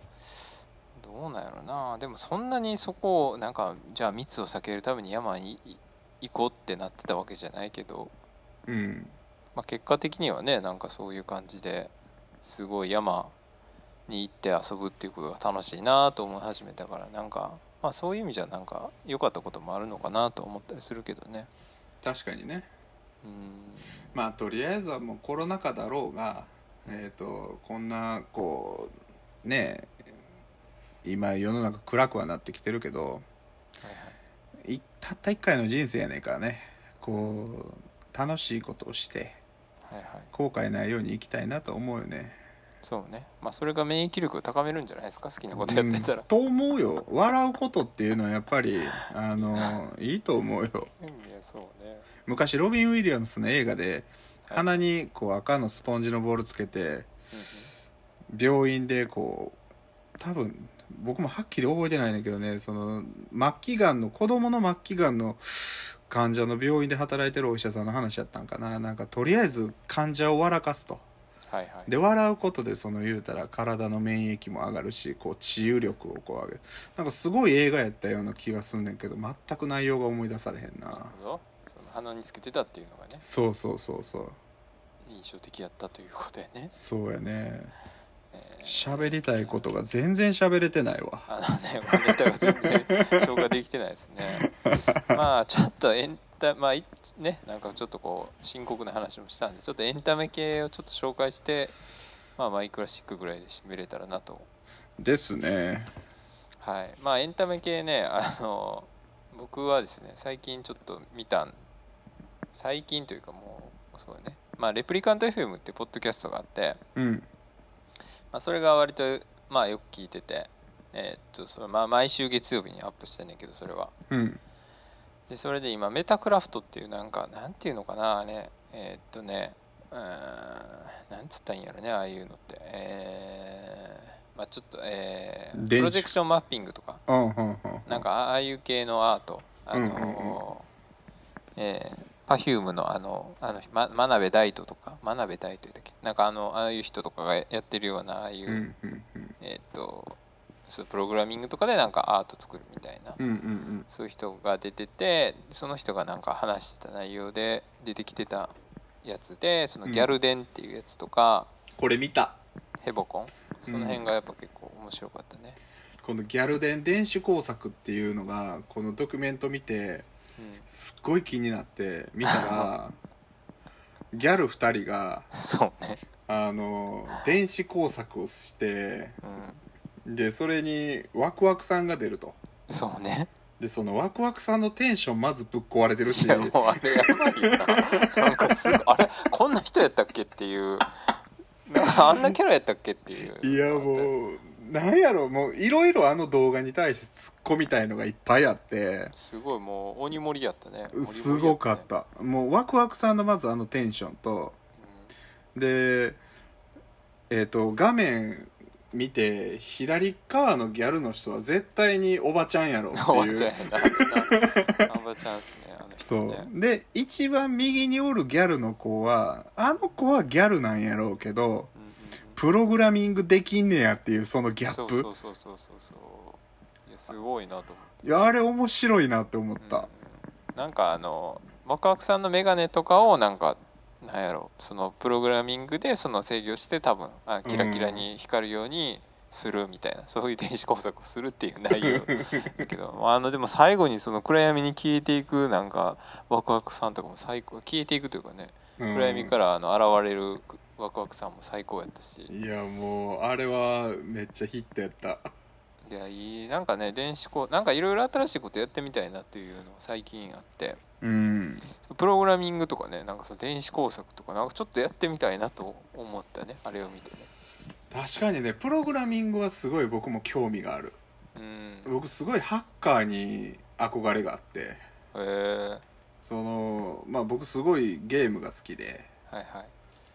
あのまあこのドキュメントの中にもゲーム系の話もいろいろしてるしはいはいあの健太君からで何し何して遊んでるふ普段の週末とかテーマもあんねんけどはいはいもっぱらゲームあ家でゲームっていうあはいはいパターンが多くてそのゲームの中でもこうハッキングをテーマにしてるゲームっていうのが最近増えてきててへえかっこいいなって思うしー、うんあのね海外ドラマでも「ミスターロボット」っていうあのボヘミアン・ラプソディのあの主演の男の人が主人公あのードラマがあってえそれもねハッカーがテーマでー、うんそのハッカーがディープステイトとこう戦うっていう話やねんけどうんう終始暗いドラマやねんけどシーズン4まであってーん出てる俳優さんももうピカイチでいいあのクリスチャン・スレーターとかも出てるしうんうんすごいこうピカイチで音楽もかっこいいし映像もかっこいいっていうのがあんねんけどえハッカーってかっこいいな今の時代これからの時代は多分ハッカーが多分世の中をこう作っていくんちゃうかなー、 そうなのいやどうどういう作り方なのハックハックすんのよないやだってハッカーそのいわゆるえっ、といいいいもんその政府側のハッカーっていうのはホワイトハッカーって言われ るああまあねそうでそうあの悪い方のやつ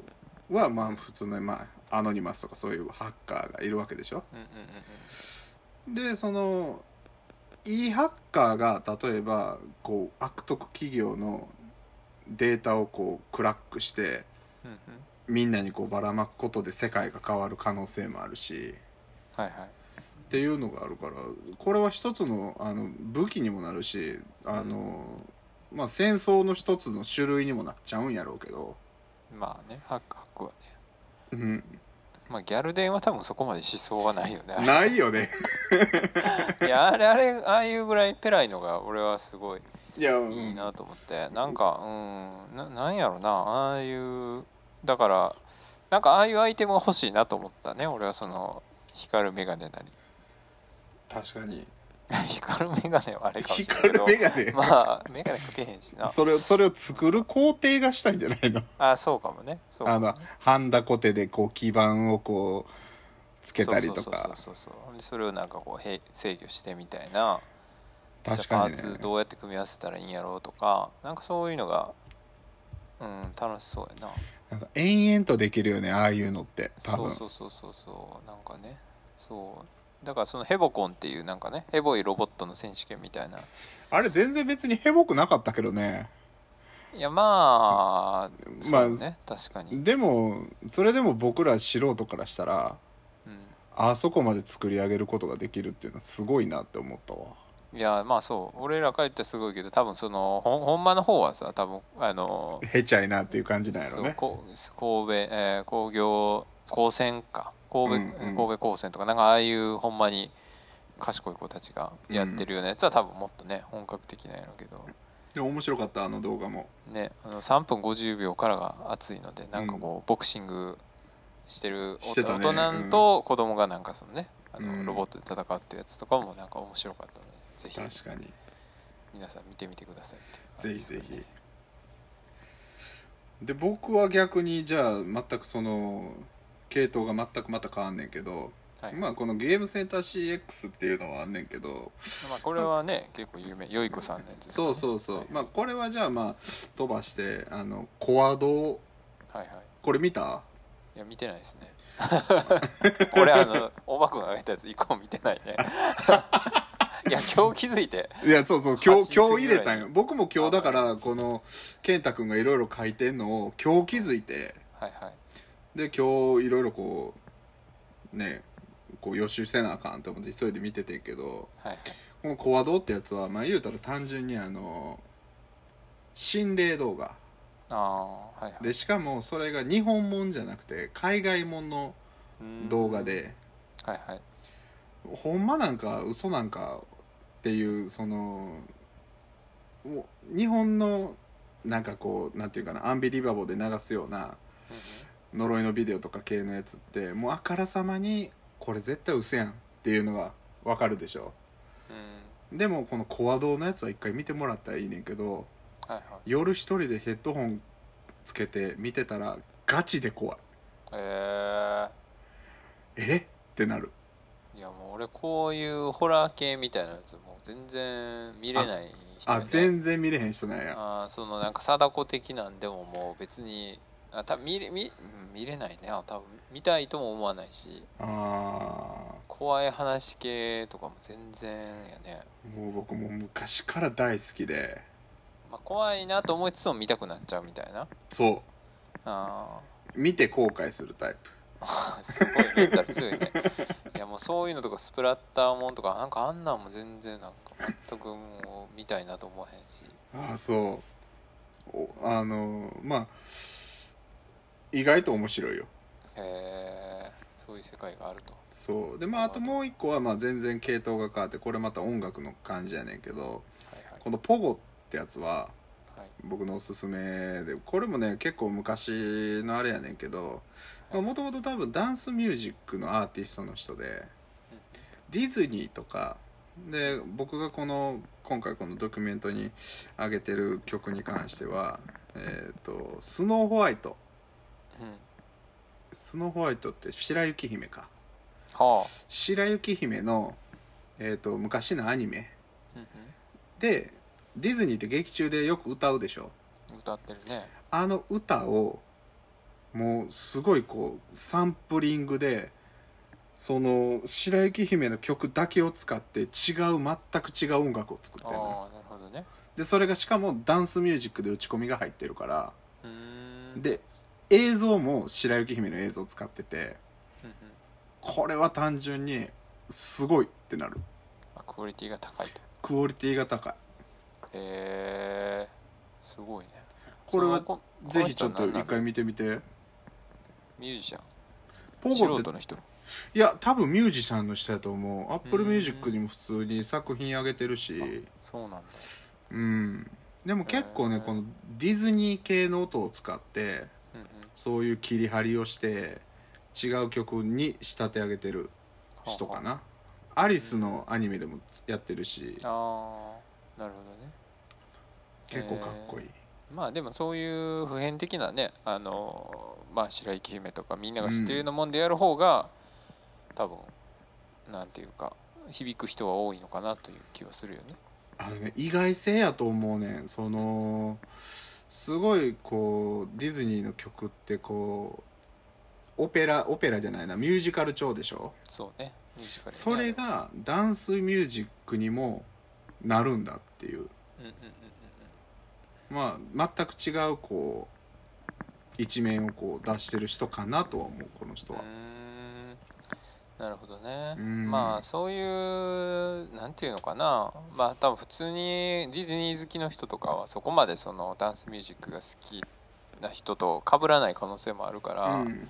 だからそういうダンスミュージックが好きじゃないけどそれをきっかけにディズニーが好きだから聞いたらダンスミュージックも好きになったみたいな人とかもいるやろういしるやろうしねうん逆にそのダンスミュージックが好きで別にディズニー興味なかったけどへえディズニーってこんな感じなんやっていうの言って入る人もいるん違うかなって思うぐらい、うんうんうんうんで今のディズニーのアニメよりも昔の50年以上前のそのアリスであったりとか、うんうんあのー白雪姫であったりとかの頃のアニアニメはい、すごい人間の動きをこう忠実に再現してるのよねうんうん、はアいニメではいだからちょっとね目を奪われるもんがあるそうねやっぱあのうん手書きのねアニメーションでねそうあの時代のねやっぱすごいよねすごいまあ人もお金もねかけてたんやろねか本当かってると思うし日本のアニメが今すごいすごいって言われてるけど多分ディズニーってやっぱほんまにすごいなって改めてこう感じさせられる映像かなとは思なるほどね、うん確かにねいやでもなんかそのなんか話戻っちゃうけどおめでたずでしたっけ、ううんおめでたずね、うんあの人たちはなんかこのなんやろ大掃除をテーマに曲作ったりとかうんなんか、えーエイプリルフールなんかい一個ずつ作ろうみたいな感じなんかな365日のそうそなんかそんうそうそうなことを書いてたけどなんかそういうのもなんかすごいいいというかなんうかんその普遍的というかなんかうーんとまあなんかヒップホップとかでもすごく思うけどうんうーんまあ例えばそういうこうハスラーみたいななんかそんなこと言われてもうんなんかやっぱり分からへんわとかと思うけど、うんなんか自分もそうやけどやっぱこうじゃあ例えば嫌いな食べ物についてラップするとかやったらまあ分かりやすいしうんなんかこの人たちは何を表現したいのかとかな何が言いたいのかっていうメッセージがすごいはっきりしそうてねていいなと思うんやけど、なんかそこはなんかおめでたずも一緒やなと思ったりとかそうだしかたらなと思ってこの人たちのすごいコンセプトで共感がすごい持てるのはあのまあ365日どんな日でも曲にししようと思ってるっていうことをこの人たちホームページで言ってるのかなですごいそれ共感できるのがだって毎日が別に特別な日でもないし、はい何でもない日、まあ、毎日あるわけでしょうんうんうんでもそれをこう例えばこう日常生活で朝起きてこう歯を磨くまでの間のことをラップにするとかうんうんこう単純にまあ僕猫と犬も飼ってんねんけどその子らにご飯をあげることをラップにするとかうんうんあの最近やったらあのゾーンってラッパーいるでしょで全然わかんないゾーンって知らないかなあのホワイトベリーじゃないわなんかあのあれなんだっけミートナッツの終わりっていうやつかなって俺思ったなんで急にナッツメロの話だったっけと思ったけど違うのそれとは違って結構ゴリゴリのラッパーであー最近まあクレバと一緒にやったりとかあーまあガッチガチの韻を踏む人えーなんやけど、その人ってすごいゴリゴリな感じでもう見た目もこう、まあ、墨も入っててっていう感じやねんけどその人見た目とは反してあの自分の日常生活のことをラップしてたりとか。えあのその人の名言でまあその人よく歌詞にその言葉を使うねんけどーうん洗濯物を干すのもヒップホップって言ってんのよえーなるほどねそうだからごくごく当たり前の僕らのこの日常生活の中での行動もヒップホップやっていううんうんうんうんうんそれはすごい確かにだからこの「おめでたず」っていうのはそれのもっとあのオタクが集まって明るい感じのことをやろうぜみたいなうん感じの人らやからうんなんかすごい共感を持てるというか365日のどの日をプッて抜いたとしてもうん曲にできるっていううんうんうんうんそうねだからなんかそういう自分にとって身近やったりとかなんか知ってる世界でそのラップの世界に入れるっていうのがいいなと思うしこのポゴのやつもそのディズニーっていう知ってる世界からなんかダンスミュージックに入れたりするのかなっていうのがなんかすごい一緒やなと思って、うんうんうそうそうそう、なるんそうねほどですねこういうのでも掘り出したらキリがないからはいはいまだまだまだまだ僕らの知らないものもいっぱいあんねんなって思うとそうね楽しいよねいや本当にうんなんぼでもねそうやってもう本人さえねあのーなんていうか変に偏見というか先入観持たずになんかねいろんなことやってみたり、見てみたりすればまあ新しい世界も広がるしまあこうやってね自分と全然違う趣味とか普段見てるもんとか生活違う人とこうやって話せばまたね、うん全然違う世界っていうのもね知れたりするのかなと思うしねそうよねだってもう健太君と僕って多分全くの真逆の感じやと思うのよね あの逆に健太君はすごい山にも登るしはいはいそういうこうなんていうかなシクロクロスはいはいとかもやってみたいそのアクティブな感じはいはいのイメージやし僕はうんうんでも逆に僕はもうただのデブ症で もうできればもう歩きたくもないし そんなにもう寝転んでゲームもしてたいえーっていうもうガチガチのオタクやから僕はいはいは地元の子にも「お前がハーフじゃなかったら遊んでないわ」って言われるぐらいいえそれはどういう意味なのよくわからんけどお そほんれま関係あんのかなそんなんもう言われたりとかねそれ結構傷つくねなんかいやもう僕はそれを言われた時爆笑したけどね謎やなそこがじゃあまあでもそれはステータスなんだステーうタスというんか、 「お前がハーフちゃうかったら俺遊んでないわ」って言ってそれなんかあれ気にはなるなそれ、えーまあまあでもねまあ、あるあるもんは使わなねもったいないからねそうそうそうそうだからこうまあこう今日こうやってこう健太君と喋るまでの間ほんま正直全く会話続かんかったらどうしよっかなってすごいめっちゃ喋ってるやんでもこうまで結構人見知りやしさどうしよっかなって思ったけど今蓋を開けてみたらすごい楽しかったねそうですねうんもう1時間40分ぐらい喋ってますからねこれねえめっちゃ喋ったごめんねいやいやもう全然あのその方がいいというか、うんやっぱ、うんまあ、ゲストの人にね本当に喋ってもらいたいっていうのがあるのでいやまあ最後にじゃあマイクラシックだけちょっと聞いとこうかなというまあ自分の中で、まあ、これ1個なんかいくつか挙げてもらってるんですけどまあなんかね、また出てもらうと思うんであのまあ1個ずつ紹介していってもらったらいいかなと思うんでじゃあ今日は今回まあ、はいつまあ次もあることを期待して、はいはいえっと、じゃあ今日はこの「釈迦ゾンビのはい空を取り戻した日」っていうのが自分の中でのマイクラシックでおう僕はこの曲に出会ったがおかげで、うんうんえっと、ヒップホップに出会ってへえもともとまあその最初の方でも言ってたけど僕すごいこう、まあ、兄の影響でうんうん小学校とか中学校の最初の方ってもうずっとダンスミュージックテクノやったりとか。あのずっとそういうのを聞いてきててうんうんでその中でまあこれもまあ兄の影響やねんけどこうアニメとかガンダムとかがすごい好きでうんその中の一つでまあ「カーボーイビバップ」っていうアニメをこう当時あー見ててねはいであれ最終回やったんかな最終回でこの「空を取り戻した日」が流れたんようーんでなんやこの曲はとうんうもう出だしがピアノから始まる曲やねんけどーんまずそれでこう画面に釘付けになってもうて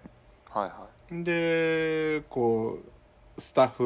フのこう名前とかがバーってこう出てくる中でい。アーティスト名をパッて見たら「釈迦ゾンビの空を取り戻した日」って書いててうんもうすぐにメモして次の日かなもう速攻でタワーレコード行って店員さんに「この曲が入ってる CD ありませんか?」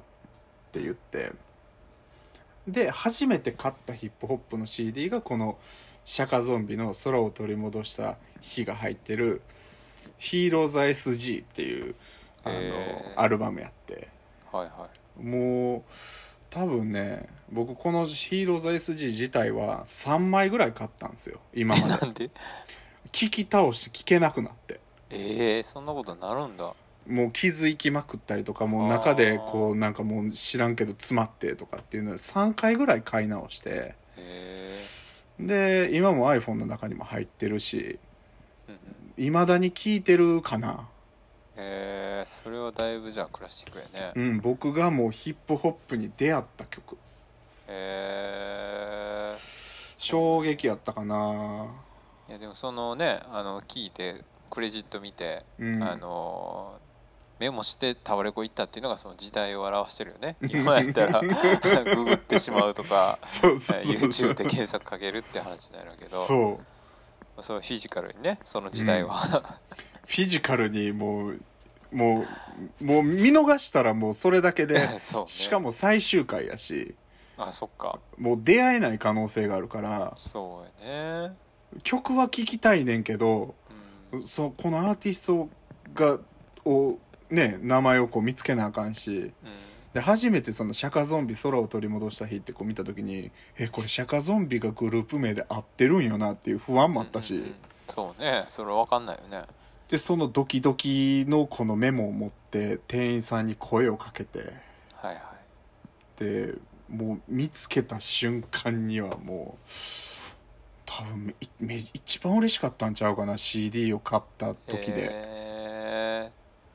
そうかなんかそういう体験っていうのはなんかこうもう今はないんかもしれないね今はないねだからうんつっくんもねこれ前言うててんけどはいはいあの子ってすごい CD を大事にする子でうあのー帯ってあるでしょ CD に、んうんうんあれも中にきっちり入れる子やしはいあのとにかく、まあ、昔ってこう CD がこう並んでるの見てるだけでもすごいよ気持ちよかったでしょ、うんうんうんうわこんなにあるわっていううんでも今こう Apple Music とかすぐダウンロードでストリーミングができる時代になったらなんかこう CD がありのありがたみがこう薄れていったっていうだかはいはいらその気持ちを思い出してくれる曲やなって思ってこれを聴くたびにね、今僕もこの CD 自体ももう全部なくなっちゃってああそうなんや今手元にこう言うたらフィジカルで残ってるものがないから、うんもうデータとしてしか残ってなくてうんまたなんか見つけたら欲しいなと思うんだけどもう売ってないよね全然あそうなんやうーんまあその再発するって話でもないやろしねそれはもう今更ね最近全然見ないねもしかしたらこうオンラインとかで売ってるんかも売ってんのかなうんだけどこう CD を聞くコンポとかも今ないからねあ そうねもう再生するデバイスがないっていう問題はねそまあ、だもうね今その PC とかでもねそんなディスク入れるとこなんかななくなっていってるしねやっぱね、うん Mac とかもないしねう後付けっていうのが増えてきてるもんねそうねまあねそれがまあそうやってテクノロジーがね進化するのが、まあ、悪いことじゃ全然ないっていうか、まあ、むしろね便利にはなっていってるからねけどなんか大事なものがこうそがれてってるような気はするけどねまあおじさんがそういうことを言い続けるって感じになるんじゃないですか多分 うんだそれね確かにもう自分がおじさんになってってる証拠なんやろうなっていういやでも一応だってテープとかもあった時代を生きてるからさ俺もそうやね僕らもヒップホップでこうミックステープやったからねなんかラジオとかたまに撮ったりしてたもん俺あわかるよそれは今やら何のこっちゃやでラジコもあるしさなんかいろいろあんのにうんまあそういうのはね、まあ、おじさんがもう居酒屋でする話なんかもしれませんがーいやでもこういう会話は大事 やねもう本当に大事やと思う,、まあそうねまあアーカイブとして残しとくという感じがねそうそうそうそうそうあとそのやっぱりこの曲を見つけた時のその初心をはいはいこうこの曲を聴いたらこう思い出させてくれるというかうやっぱりこの曲を聴いて初めてあ僕もラップやりたいって思わせてくれた曲でもあるからんうんやっぱりこう今でもこうなんかこうちょっとこう音楽こう音楽活動しててこうちょっと行き詰まったりとかして今風のヒップホップであったりとか自分らの曲をこう聴いててもなんか違うなって思ったら最終的に気づいたらこの曲聴いてるもんね。おおーカバーしたらカバーそれ一番ダサいと思うヒップホップではそれはなんかねでもね昔ねヘップの梅田のヘップ5の前でうんこの釈迦ゾンビのこのこの曲じゃないけどもう一個いいって思う「虹」っていう曲があんねんけどうんそれをカバーしてたコーラはいたけどえやっぱりちょっと見れへんで恥ずかしい、まあそうかまあカバーするっていう文化じゃないもんね確かにヒップホップヒってッねプホップはカバーじゃないかなバンドとかやったらね別に普通にそういうのあるけどうんあんまりヒップホップって確かにそう言われてみたらないかもしれないねそういうカルチャーねなんかねそのリスペクトを込めてその曲を作った本人がいる目の前でその人の曲を歌うとかっていうのはあったりとかもしてもいいとは思うし例えばそのヒップホップって結構亡くなる人が多いでしょああ確かにであのーブッダブランドのデブラージって人が死はいはいんで、そのライムスターがライブで、えー、とデブラあのブッダブランドの代表曲の「人間発電所」をカバーするとかああんなんはすごいやっててかっこいいな見ててもかっこいいなと思うけど全くの「誰やねんお前」っていうやつがメジャーなアーティストのヒップホップをカバーしたらそれはカラオケやからね。あそうやね確かにな人間発電所のじゃあレブラージをどっちがやったんか分からへんけどまあじゃあ例えばあれをマミディがどんな感じで歌うんやろなとかってちょっと聞いてみたいなって思うもんね、うん確かにね、うんまあでも知らん人がやっててもそれは何のこっちゃって感じやね確かただ大々的にその公共の場でカラオケをしてるような にそうやな確かに確かにそうそれはそうかもしれないねだからこそヒップホップはこうやっぱ自分らでリリックを書くっていうそのなね他の他のって言い方はおかしいかもしれへんけどどんなインディーズのコーラでもカバーじゃなくてうん絶対に自分らでリリックを書いてうん自分で音をこう見つけてきてでそれでステージに立って人前で披露するっていうまあ結構な修羅場じゃないけどなかなか難しいよねこのジャンルっていうのは、んうんうんうんあの勇気がいるかなうんまあでも本当になんやろうねあのまあ誰でもできちゃうからさそこはそうなんかねいなんかとりあえずなんか一回やってみてもすぐできちゃうっていうかねあの音楽の中で多分、まあ、唯一って言えるかどうかは分からへんけど楽器が弾けない、えー、と楽譜も読めなくてもそうやね詩が書けて自分がかっこいいって思う、えー、と音楽を見つけれたらそのオ、ケを見つけれたらできるジャンルではあるからね。確かにねうんせやから健太君もまたやろうよ。そうねヒップホップ、うんヒップホップっていうことにこだわらなくてもいいと思うな。まあ確かにねラップでもうサンタクルスっていうジャンルを作ってもいいしヘイラルっていうジャンルを作ってもいい しなんやったら僕,、そう僕もうすごい僕こういうの考えるの好きやねんけどヘイラルとサンタクルスのユニットみたいなの作ってもいいやんって思うああヘラクレスとかヘラクレスヘラクレスいいと思 ダサいなういいやんダサくたってかっこいい曲書いたらもうそのダサい曲あのグループ名も入 るよ確かにね、うんじゃあ、 まあ、ヘラクレスで ヘラクレス でもうすぐ適当ですけどうんまあまあそうねうんまあなんかね気分が乗ればそうやりますようんタイミングが合えばねその時はこうなんか面白いことをまた一緒にやろうよそうねなんやったら輪ゴムのそのふみくんものぼちゃんも、あの頃はもうラップを書いたんでしょあそうね一回そうね輪ゴムの周年かな輪んってかでいうはいはい、うんあの一応だからチャリティーというか、うんまあ、輪ゴムがまあクローズしたりとかっていうのもあったのであの緊急事態宣言やね4月か、あの辺ぐらいにまあ何かできないかなっていうことで、まあ、ステッカー付きのあステッカーに曲をつけて、えー販売したのかな、そうそうそうそうはいはい、そうそうって言いながら僕まだその曲聴いてないしステッカーも買いに行けてないからあれやねんちけょっと言どってくださいじゃあそれは輪ゴムにぜひ、ぜひ行きますはい、やけどだからこうなんかみんなで面白いことをしたいよねそうねうん確かにねまあそうなんかいろいろどんどんね思いついたことをやっていくしかないかなという感じですかねはい時間がいくらあっても足りませんねそうですねえーっとじゃあなんか宣伝とかありますか宣伝ですかまあとりあえずあのーまあ、また僕の個人的なそのオメガの、はい。えーサンあーサウンドクラウドうんうん。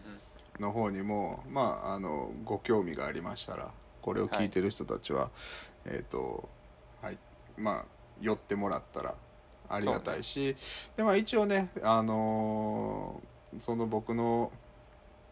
オメガのサンサウンドクラウドのアカウントの方にえっ、とプレイリストっていうのを作っててはいはい。でそれがまあちょっとあのワークスっていう名前であのプレイリストを作ってんねんけど、まあ、僕がトラックを作ったものを、えーとまあ、ソロ曲だけじゃなくて、えー、とヘイラルの曲もうんうん。あのプレイリストを入れてるんでうん。あの、まあ、よかったら聞いてみてください。なるほど。はいわかりました。じゃあその辺はリンクをうん、貼っておきますね。よろしくお願いします。はーい。まあそんな感じですかね。長々とありがとうございましいた。やいや、こちらこそです。すごいいいいい体験をさせてもらった。 いやいやまあ喋ってるだけです がまあねあのはいまあそんな感じで、はいうんまあ、番組のえーっと感想はまあ僕ねいつもねこれあのポッドキャストやってる人大体こういうこと言ってるんやけどその、ハッシュタグをつけてあの感想言ってくださいとかってうんうんうんあの 今まで言ってなかったんですけど、あのうん今回からちゃんと言おうかなと思ってまして 初初なんや初20回目なんやけど今回確かになんか聞いたことないな今の感じって思って、はい、ハッシュタグサンタクルースレディオでつぶやいていただけたら、えー見ますのでお願いします。お願いしますということですねはい、じゃあそんな感じで今日はオメガくんに来てもらいました。はい、ありがとうございました。はいありがとうございました。はーい